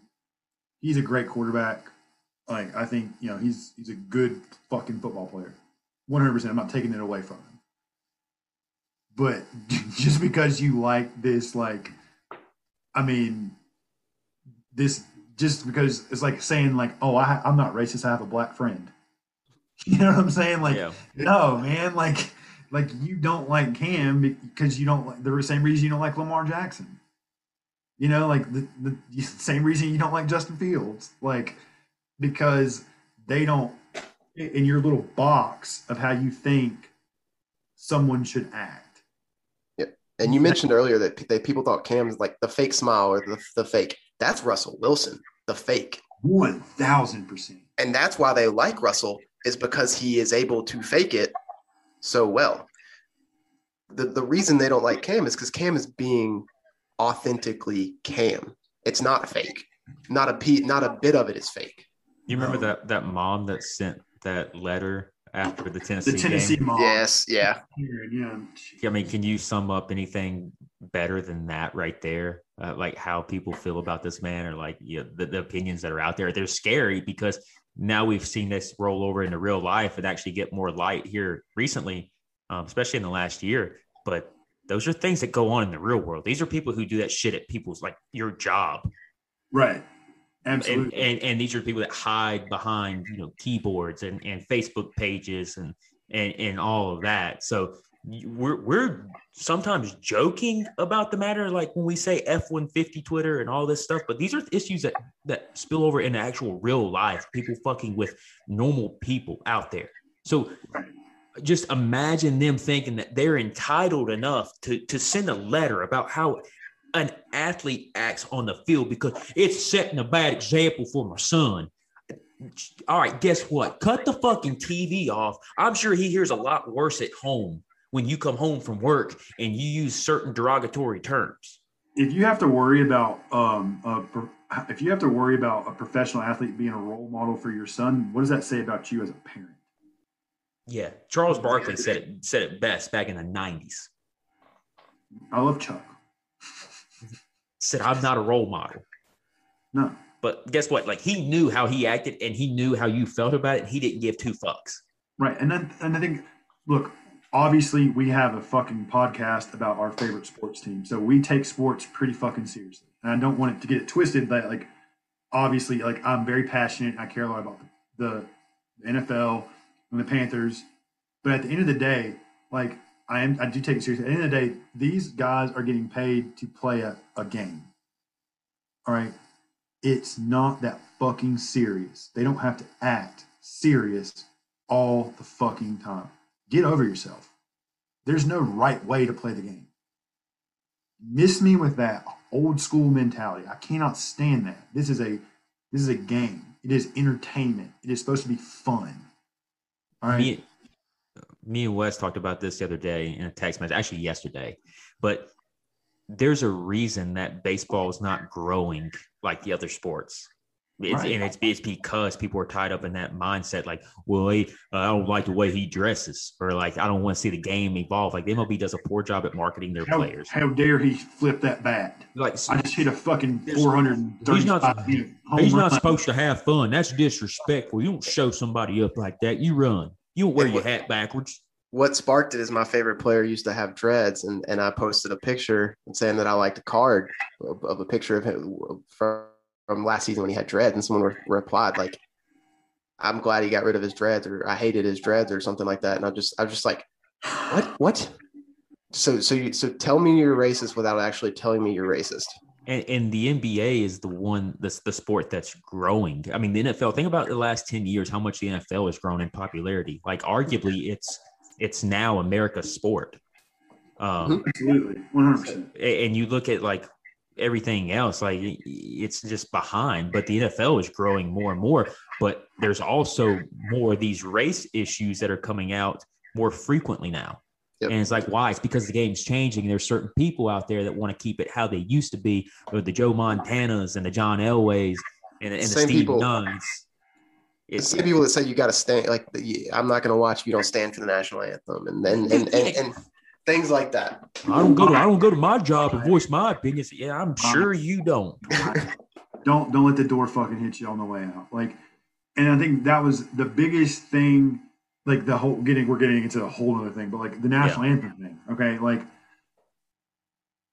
this is a huge problem I have with that whole thing because did I agree with some of the things that Colin Kaepernick did? No, like I didn't. Like that the Fidel Castro shirt, not a good look. Absolutely not. Don't agree with that at all. All right, but we live in a country you know, the United States of America. I, I, I'm never going to talk bad. Like I, I love living in the USA.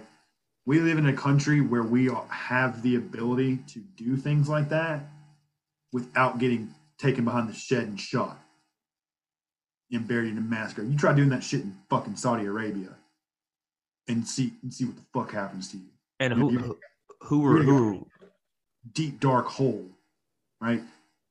Like that. If anything, it's I th- I thought if anything it was a testament to the flag and to America that we live in a country where people can voice their opinions and protest in a way that doesn't doesn't fucking hurt anybody. Doesn't hurt anybody except your stupid little emotional feelings uh your your fake fucking patriotism.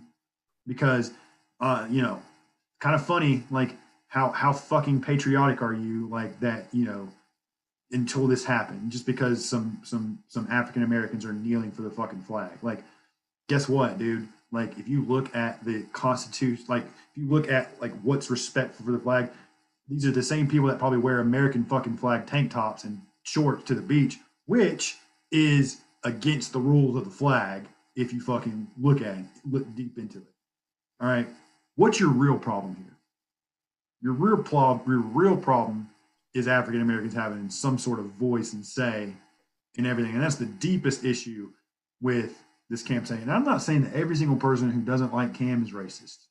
I'm not saying that.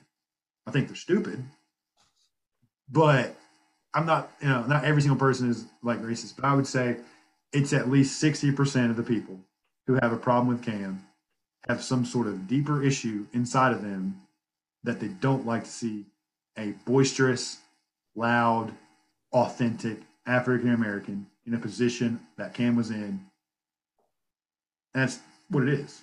And and what sucks is it's not necessarily a choice that they like knew they made, but it's how they were raised in in in a in small town America of North Carolina by people that were raised by people who were like could openly be racist and it was okay back in the way, way back then. So it's just like it's a systemic problem mm. that just got c- continued on, and like that's what sucks even more about it is it.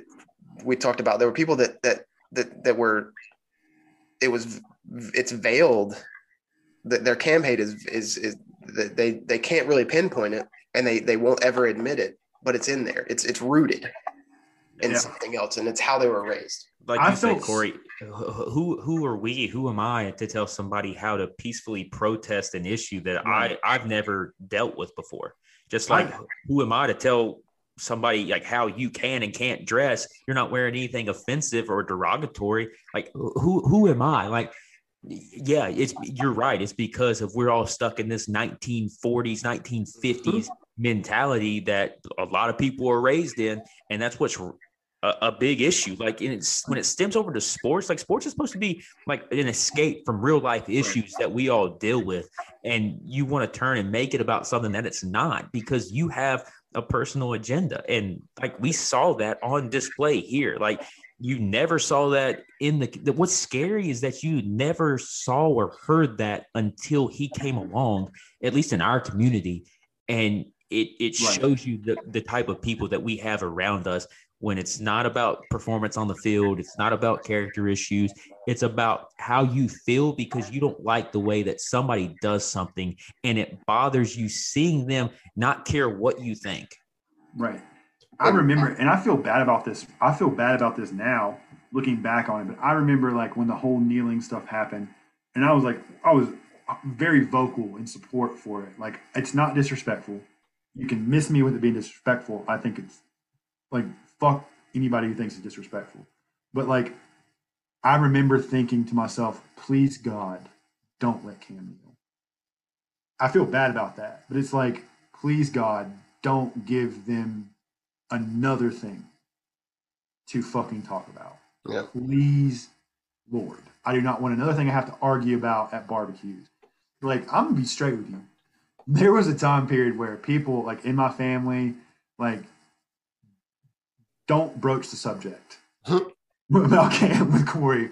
Don't start this because I, I mean, I got, like I said, I got hostile yeah. real quick. And and Matt, you talked about NBA growing and and and and it just let's hit on this the dressing. NBA people, NBA players get to dress very loud and very over the top before each game. Nobody cares right. before and after each game. It's celebrated. There's there's accounts that are out there that are celebrating how these dudes are walking in to be dressed. Guess what? Cam does it in football. It's not okay.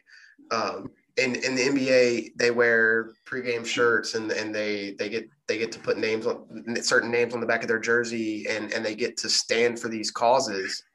In the NFL, you don't get to do it.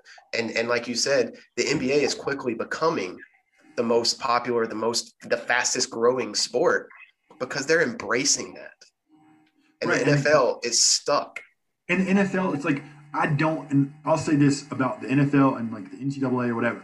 I don't understand how these like multi-billion-dollar brands like the NFL, who obviously have a lot of smart people at the top running it, how can you still be so fucking short-sighted and so behind the times? If the NFL would just take a little bit of the branding, the marketing from the NBA with its athletes, like it would, I think, grow even more, which is fucking crazy to think about.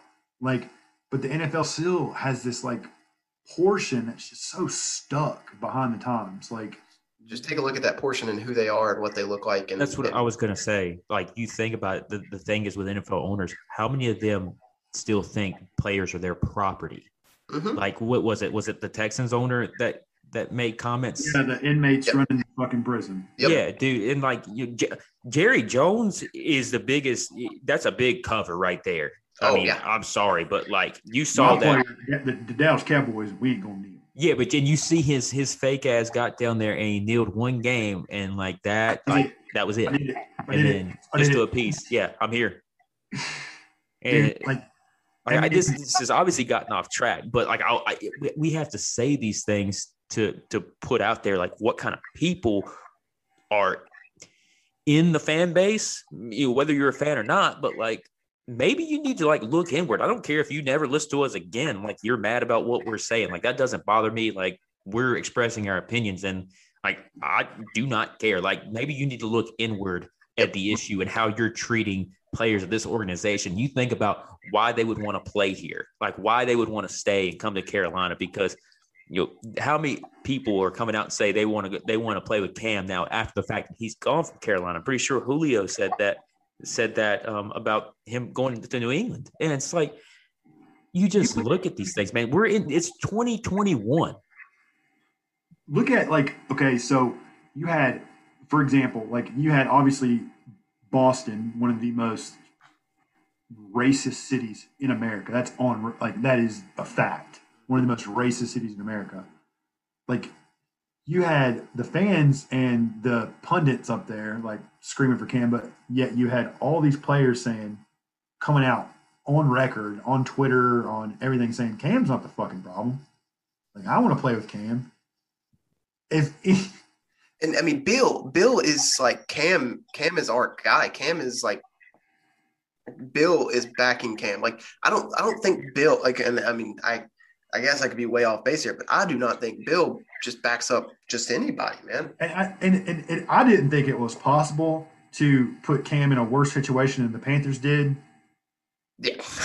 The Patriots, like, dude, if you think that last season for the Patriots had anything to do with like a disservice, like anything to do on, if you think that's all Cam's fault, you are sadly Still had still had their- more wins than we have had the last two seasons. Half of their defense opted out.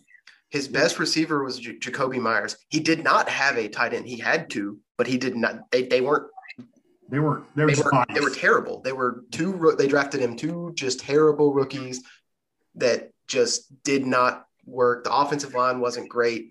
Just the team was not good, and he still he still willed them to what was it six wins? seven. They went Seven. seven and nine.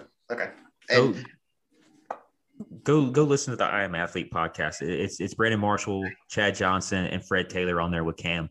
And he talks about going to New England and, and not having OTAs, not having mini camp, right. and how much it affected him last year. And he and he could have said you- any excuse. He could have blamed himself. He could have blamed.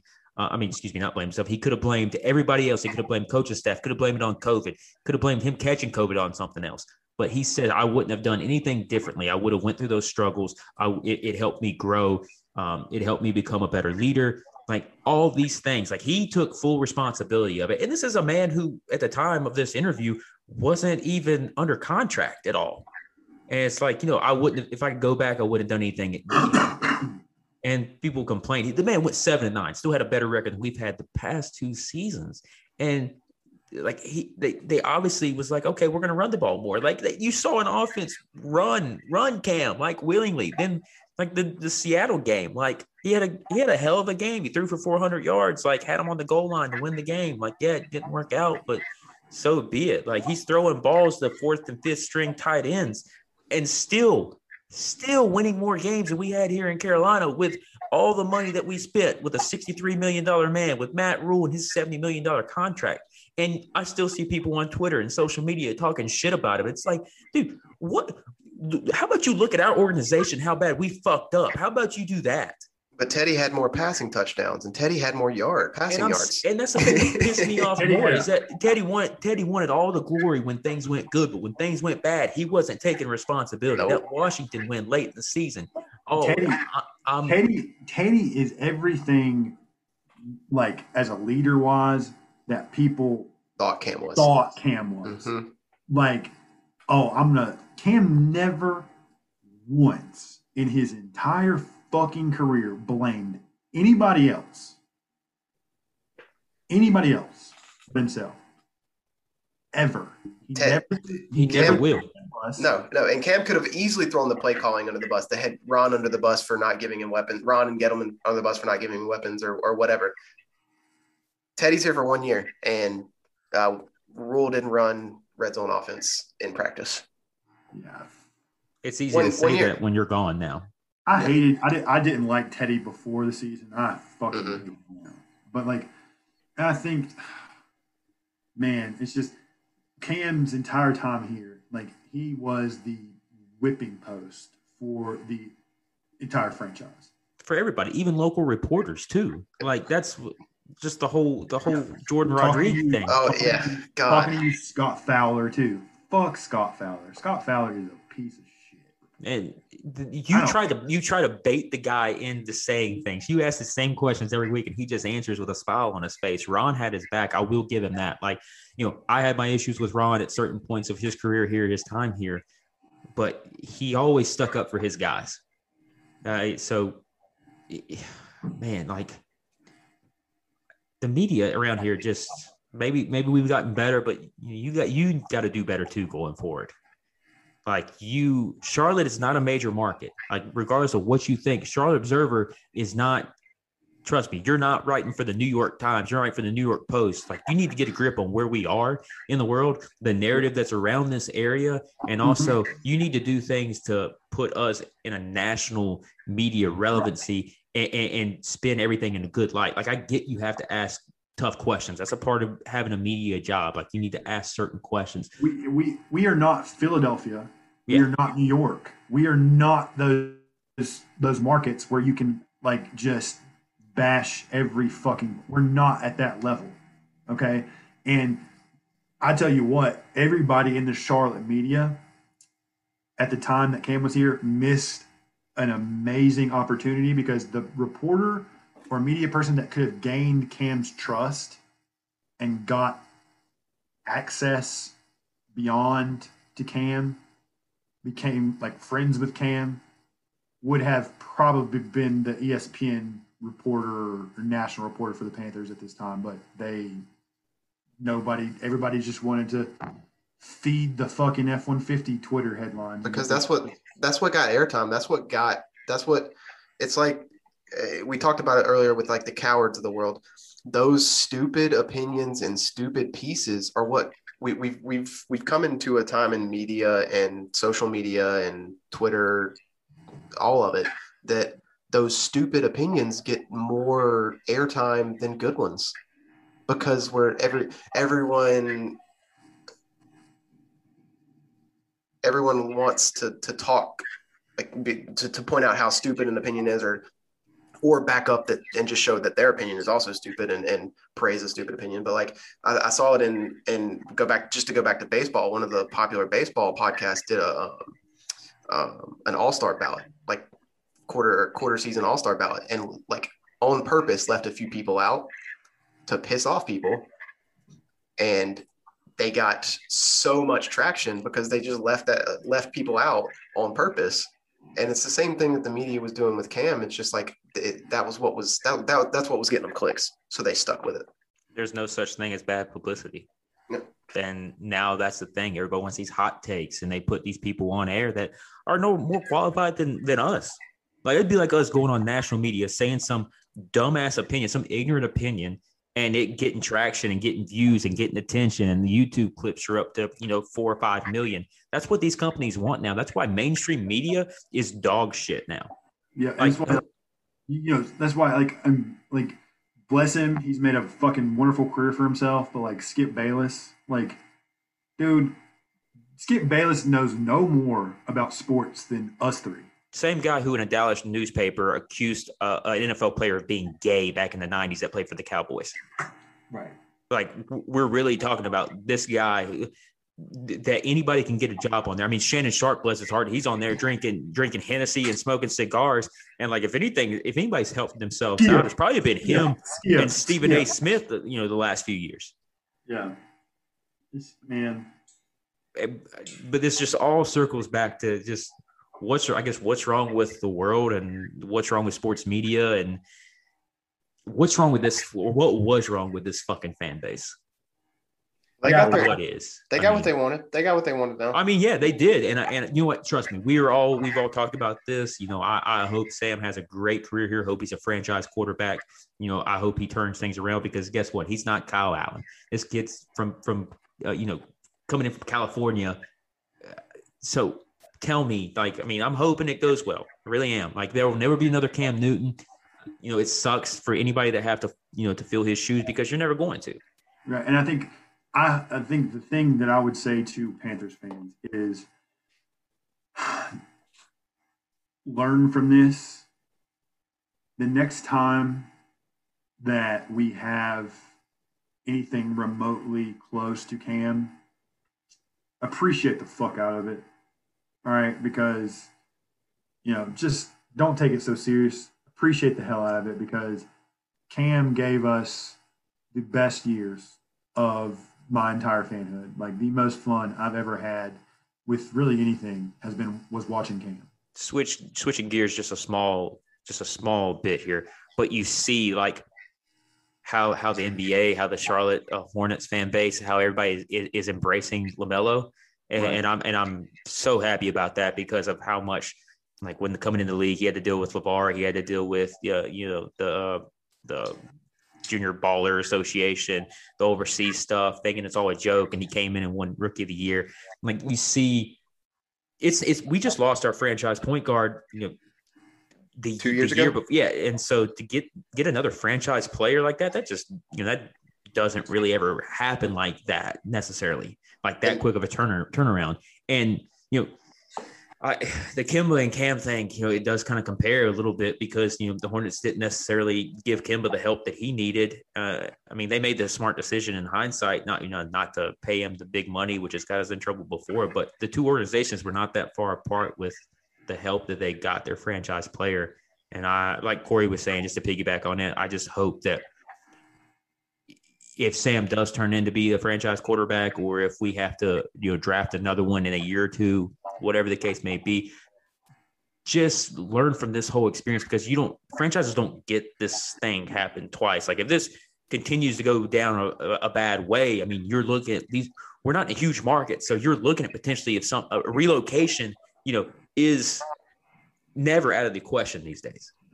I think the I think the the the best thing about the NBA though is like F one fifty Twitter and those that group of people they don't watch the NBA already, you know, because they don't play any defense. They watch. They'll watch the playoffs. That'll be the first, like the first game that they watch, College- like whenever that They don't happens. they don't they don't play any defense in the NBA. I'm like, I'm sorry if you want to watch, you know, UVA basketball, you know, right ahead. Be my Right guest. It's very boring. awful. It's an awful product.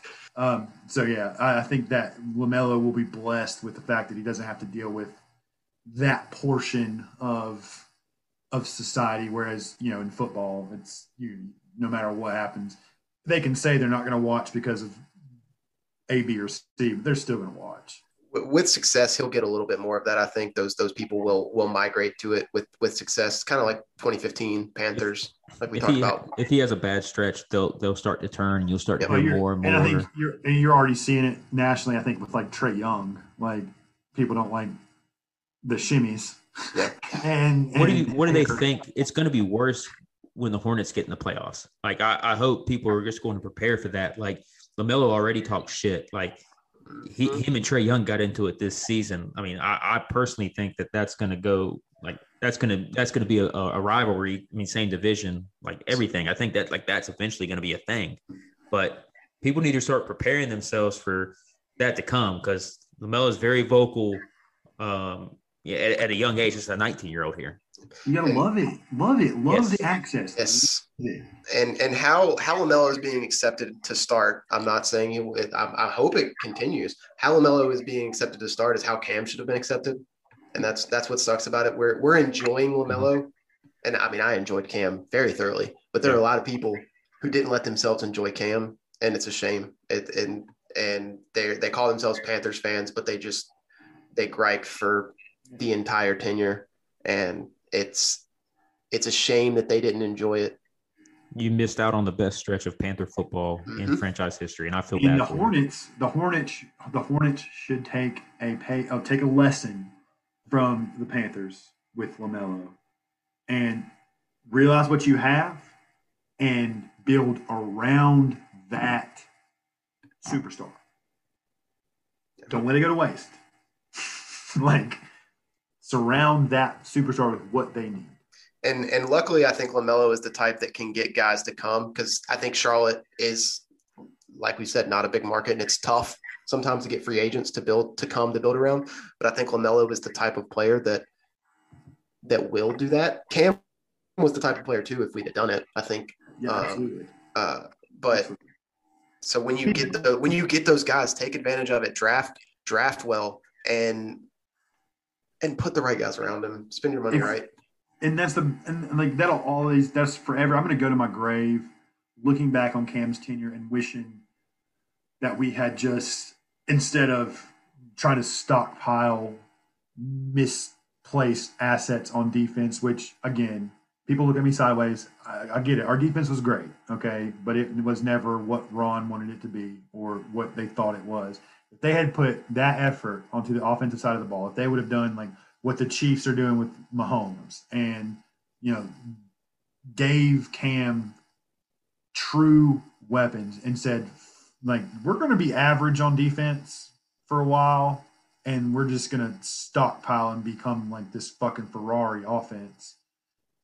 I, I still think we maybe have two Super Bowls, three Super Bowls with Cam, and I'm not I'm not being facetious with that. I, I truly, in my heart, believe that. I sometimes daydream about what it would be like to have Cam, prime Cam with with Tepper, with Rhule, with Joe Brady, and what that looks like because it's it looks so different. Yeah. Uh, 2015 was just a missed opportunity as far as the direction of the franchise go because you know just a, a, a piece going forward after 2015 just a piece here and there whether it be offensive line whether it be um, a wide receiver we just we didn't take a, an offensive lineman in the first round um, I- we took just- Kelvin I'll in the first and that was it I'll Like, always go back. I'll always go back to Ron's decision to promote Shula to OC. Always. I, I I'll always go back to that because that that's that was the nail in the coffin for Cam's career when it came to off the offensive side of the ball. Always. I'll The- never get over that. the, the deep passes started to go away. Like you know, if they go back and watch his rookie year, just watch watch what Chud did, even though like there was no speed out there. Right. And it's like you know, 400 yard games they start to go away, but he had 400 yards on offense in you know 2015. But just I mean, he set the league on fire with no weapons around him. Eh, That that 2015 year, I mean that that year was ridiculous. Like he shit on the entire league, and it's, I mean, I with no real weapons around him. So like that right there should have been where where you said, okay, going into the next offseason, what do we do? Where do we mess up? Like he's not the problem. Um, like what do I need to give this guy to to to win that Super Bowl, and they didn't make any trades. Like they they didn't you know restructure. They did they weren't aggressive. They were just nonchalant. Instead, we let the the franchise cornerback walk, like just because he, he was taking his time signing the franchise tag, and it's it, we just did a huge disservice as a franchise, as a fan base, um, to what we had. Maybe we took it for granted. Maybe we got got comfortable. Maybe people just didn't didn't want him here. You know, I mean, there's a probably a huge part of the fan base that was very happy when that happened. Um, I don't know, man. We uh, it, it's depressing. Um, it's I mean, it was fun. It was um, I, I don't know. It's uh, it was there's a lot of mixed emotions even after two hours of this podcast it's it's still obviously not going to make anything better but um, i just hope what we've said resonates with a lot of our listeners and um, maybe you guys at least getting through this have, have had some some type of closure maybe you've you've been able to vent and nod your head and like yeah that's right like right. agree with what we've said um I, mean, I don't know man that that that era was um tough. It was fun. It was you know a lot of highs and a lot of lows. Uh, and ultimately, we we did a disservice on how we how we let the man go and how we handled it and how Tepper handled it. I mean, I think the writing was on the wall when the man came out and said, "Well, you tell me if he's healthy and and, and we can talk. Are you a doctor?" I mean, I think that you know I, I love what Tepper's done here. You know, but honey, honeymoon phase is over with. He's he's learned to take more of a step back. I think they've done a better you know PR job on on trying to get him to be quiet and then and getting Rhule on the same page with Fitterer. Um, I, I think now we've probably cleaned it up versus where we were 2018. Um, especially uh, with how that season started. You just we talked we talked earlier about you know I would say to you know people on the fence and stuff like that like you know we we talked about we preached patience with Cam and we wish that Cam would have patience we got to have some patience with Tepper. We got to have some patience with Rhule. Um, I think this is the first time. I'm to be honest with you. I was not excited last year at all. So I'm excited again for Panthers football. We did feel like this was an episode we had to do. Like when we started this podcast, we had to do this. Like, and we, I don't think we even touched everything I really wanted to touch. Honestly. No there's no way to in in, in one one episode and you're gonna forget things you're gonna get going on tangents and there's yeah it's uh and I, I, guess this is if you've made it this far you're you probably don't fall in this category but I, I think matt's kind of touched on it but like if if if you never listen to us again because of this i because of look in the mirror please i, I don't care if, if you're not going to ever like, but look in the mirror. Do some soul searching about why you have so much anxiety and hatred in your heart for somebody. And again, if you've made it this far, you probably don't fall in that category to begin with. But like, don't get us wrong, we're Panthers fans. Right. We're all going to be Panthers right. fans, but it, you're not going to sit here and ignore about how a franchise quarterback, the arguably the best player in franchise history, the only MVP in franchise history, a Hall of Famer, whether you like it or not. Um, and I'm, I'm not going to like act, act, like he wasn't treated poorly. And we're just, and we're just, and I'm, yeah, I'm not just going to let Cam's tenure here get brushed under the rug like, like it was nothing, because it wasn't it was it was not. It was the most special time to be a Panthers fan. And if you didn't enjoy that, then you missed out. That's all I'll say.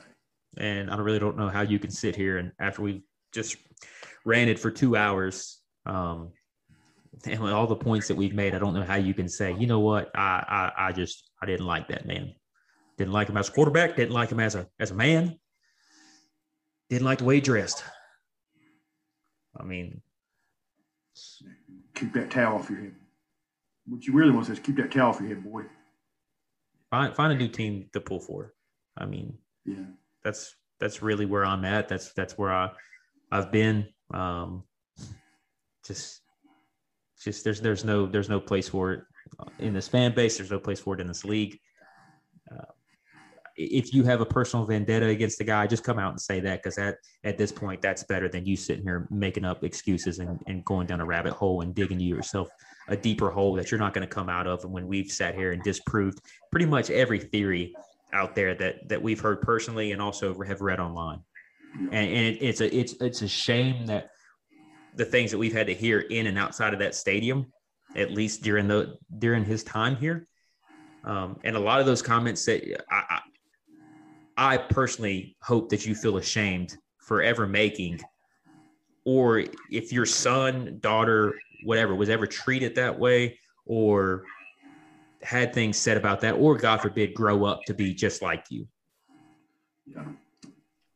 And what's crazy is there's there's people that that called him scam, called that that that that that had those things to say, and then in 2015, like like Corey said, they went and bought Cam Newton jerseys and they wore them in the stadium for the Arizona game, the NFC Championship, and they were the loudest people in the stadium. And then uh, six months later, they're calling him scam again on Twitter because he threw an interception. Yeah. And they're not the team's not undefeated. And I mean, I, I I'm thinking of particular people that I remember seeing that happen with on Twitter that that I knew, yeah. and it's just like, come on, man, Come on, what what what's what, what's going on? And it, it's just it's crazy that, like you said, the best player in franchise history, the only MVP, and and and people just have to find something. They can, they can't enjoy it. They can't. That that is the best time to be a. That was the best best time to be a Panthers fan, bar none. That it's not even close. Yep and yet you have to find these things wrong with the best player. And it's if, just it's just why why can't he be more like luke? Because he's not think, luke. Like that, that that that is something that they said why can't he be more like luke? I remember that one too. If you don't think if you in your weird twisted stupid brain don't think cam newton was a good quarterback go and uh, I can't believe I'm saying this, but go to Wikipedia and download his list of NFL records. It's too long right now. It would literally take it's us probably about, it's probably yeah, ten minutes to read through. It's it's absolutely insane, and it's one of the most under talked about, underappreciated things of any player in the NFL that's playing currently. Cam, it's ridiculous. Let me. I'll say this, and and I'm going to touch on this. This may be you know a hot take. This may be outlandish, whatever. Cam Newton gets criticized or got criticized as much, and maybe it's amplified because of us being so close to the fan base and obviously being around local media more. But he got just as criticized as much as LeBron oh, in yeah. basketball. One thousand percent. So, and I'm, I mean, I'm a LeBron. I'm not. A, I'm not a LeBron fan personally. Right. um, so I'm, I'm, I'm somebody who is who has criticized LeBron for the the, the decision and the flopping and all that, but like I I I, I can get behind it.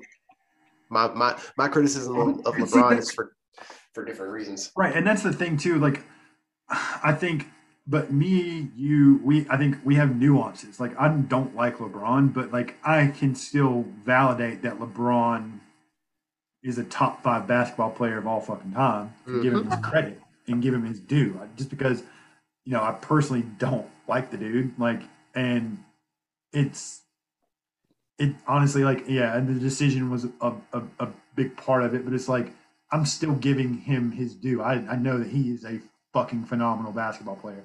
The problem I have is these people who criticize Cam for stupid reasons throw that over into him not being a good football player, which is wrong. You're just you're just wrong.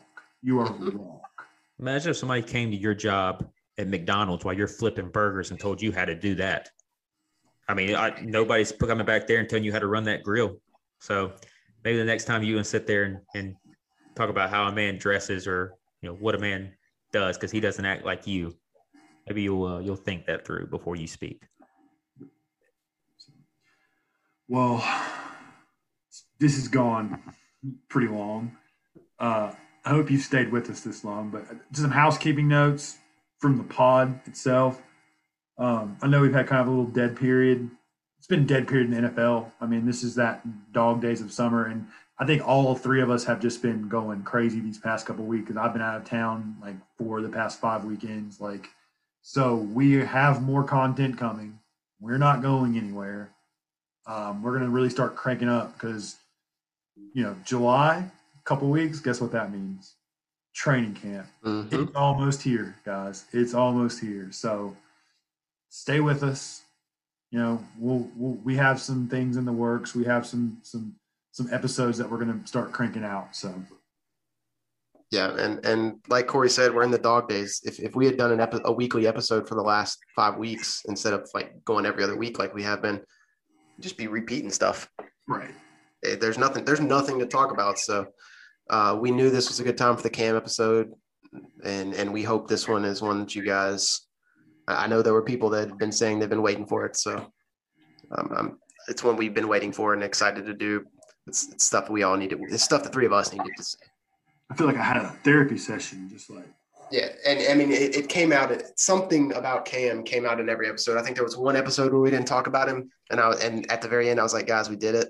We went we went a whole episode without talking about him, and just jokingly because we we all needed this to to move on to 2021 Panthers because it, I, I don't think people have talked about it enough, and, and nobody has moved on from Cam, and it's and you don't have to move on from Cam, but there, it, it, it, this is the Camless era era of the Panthers, and you've got to we've got to move on and realize that he's not coming back.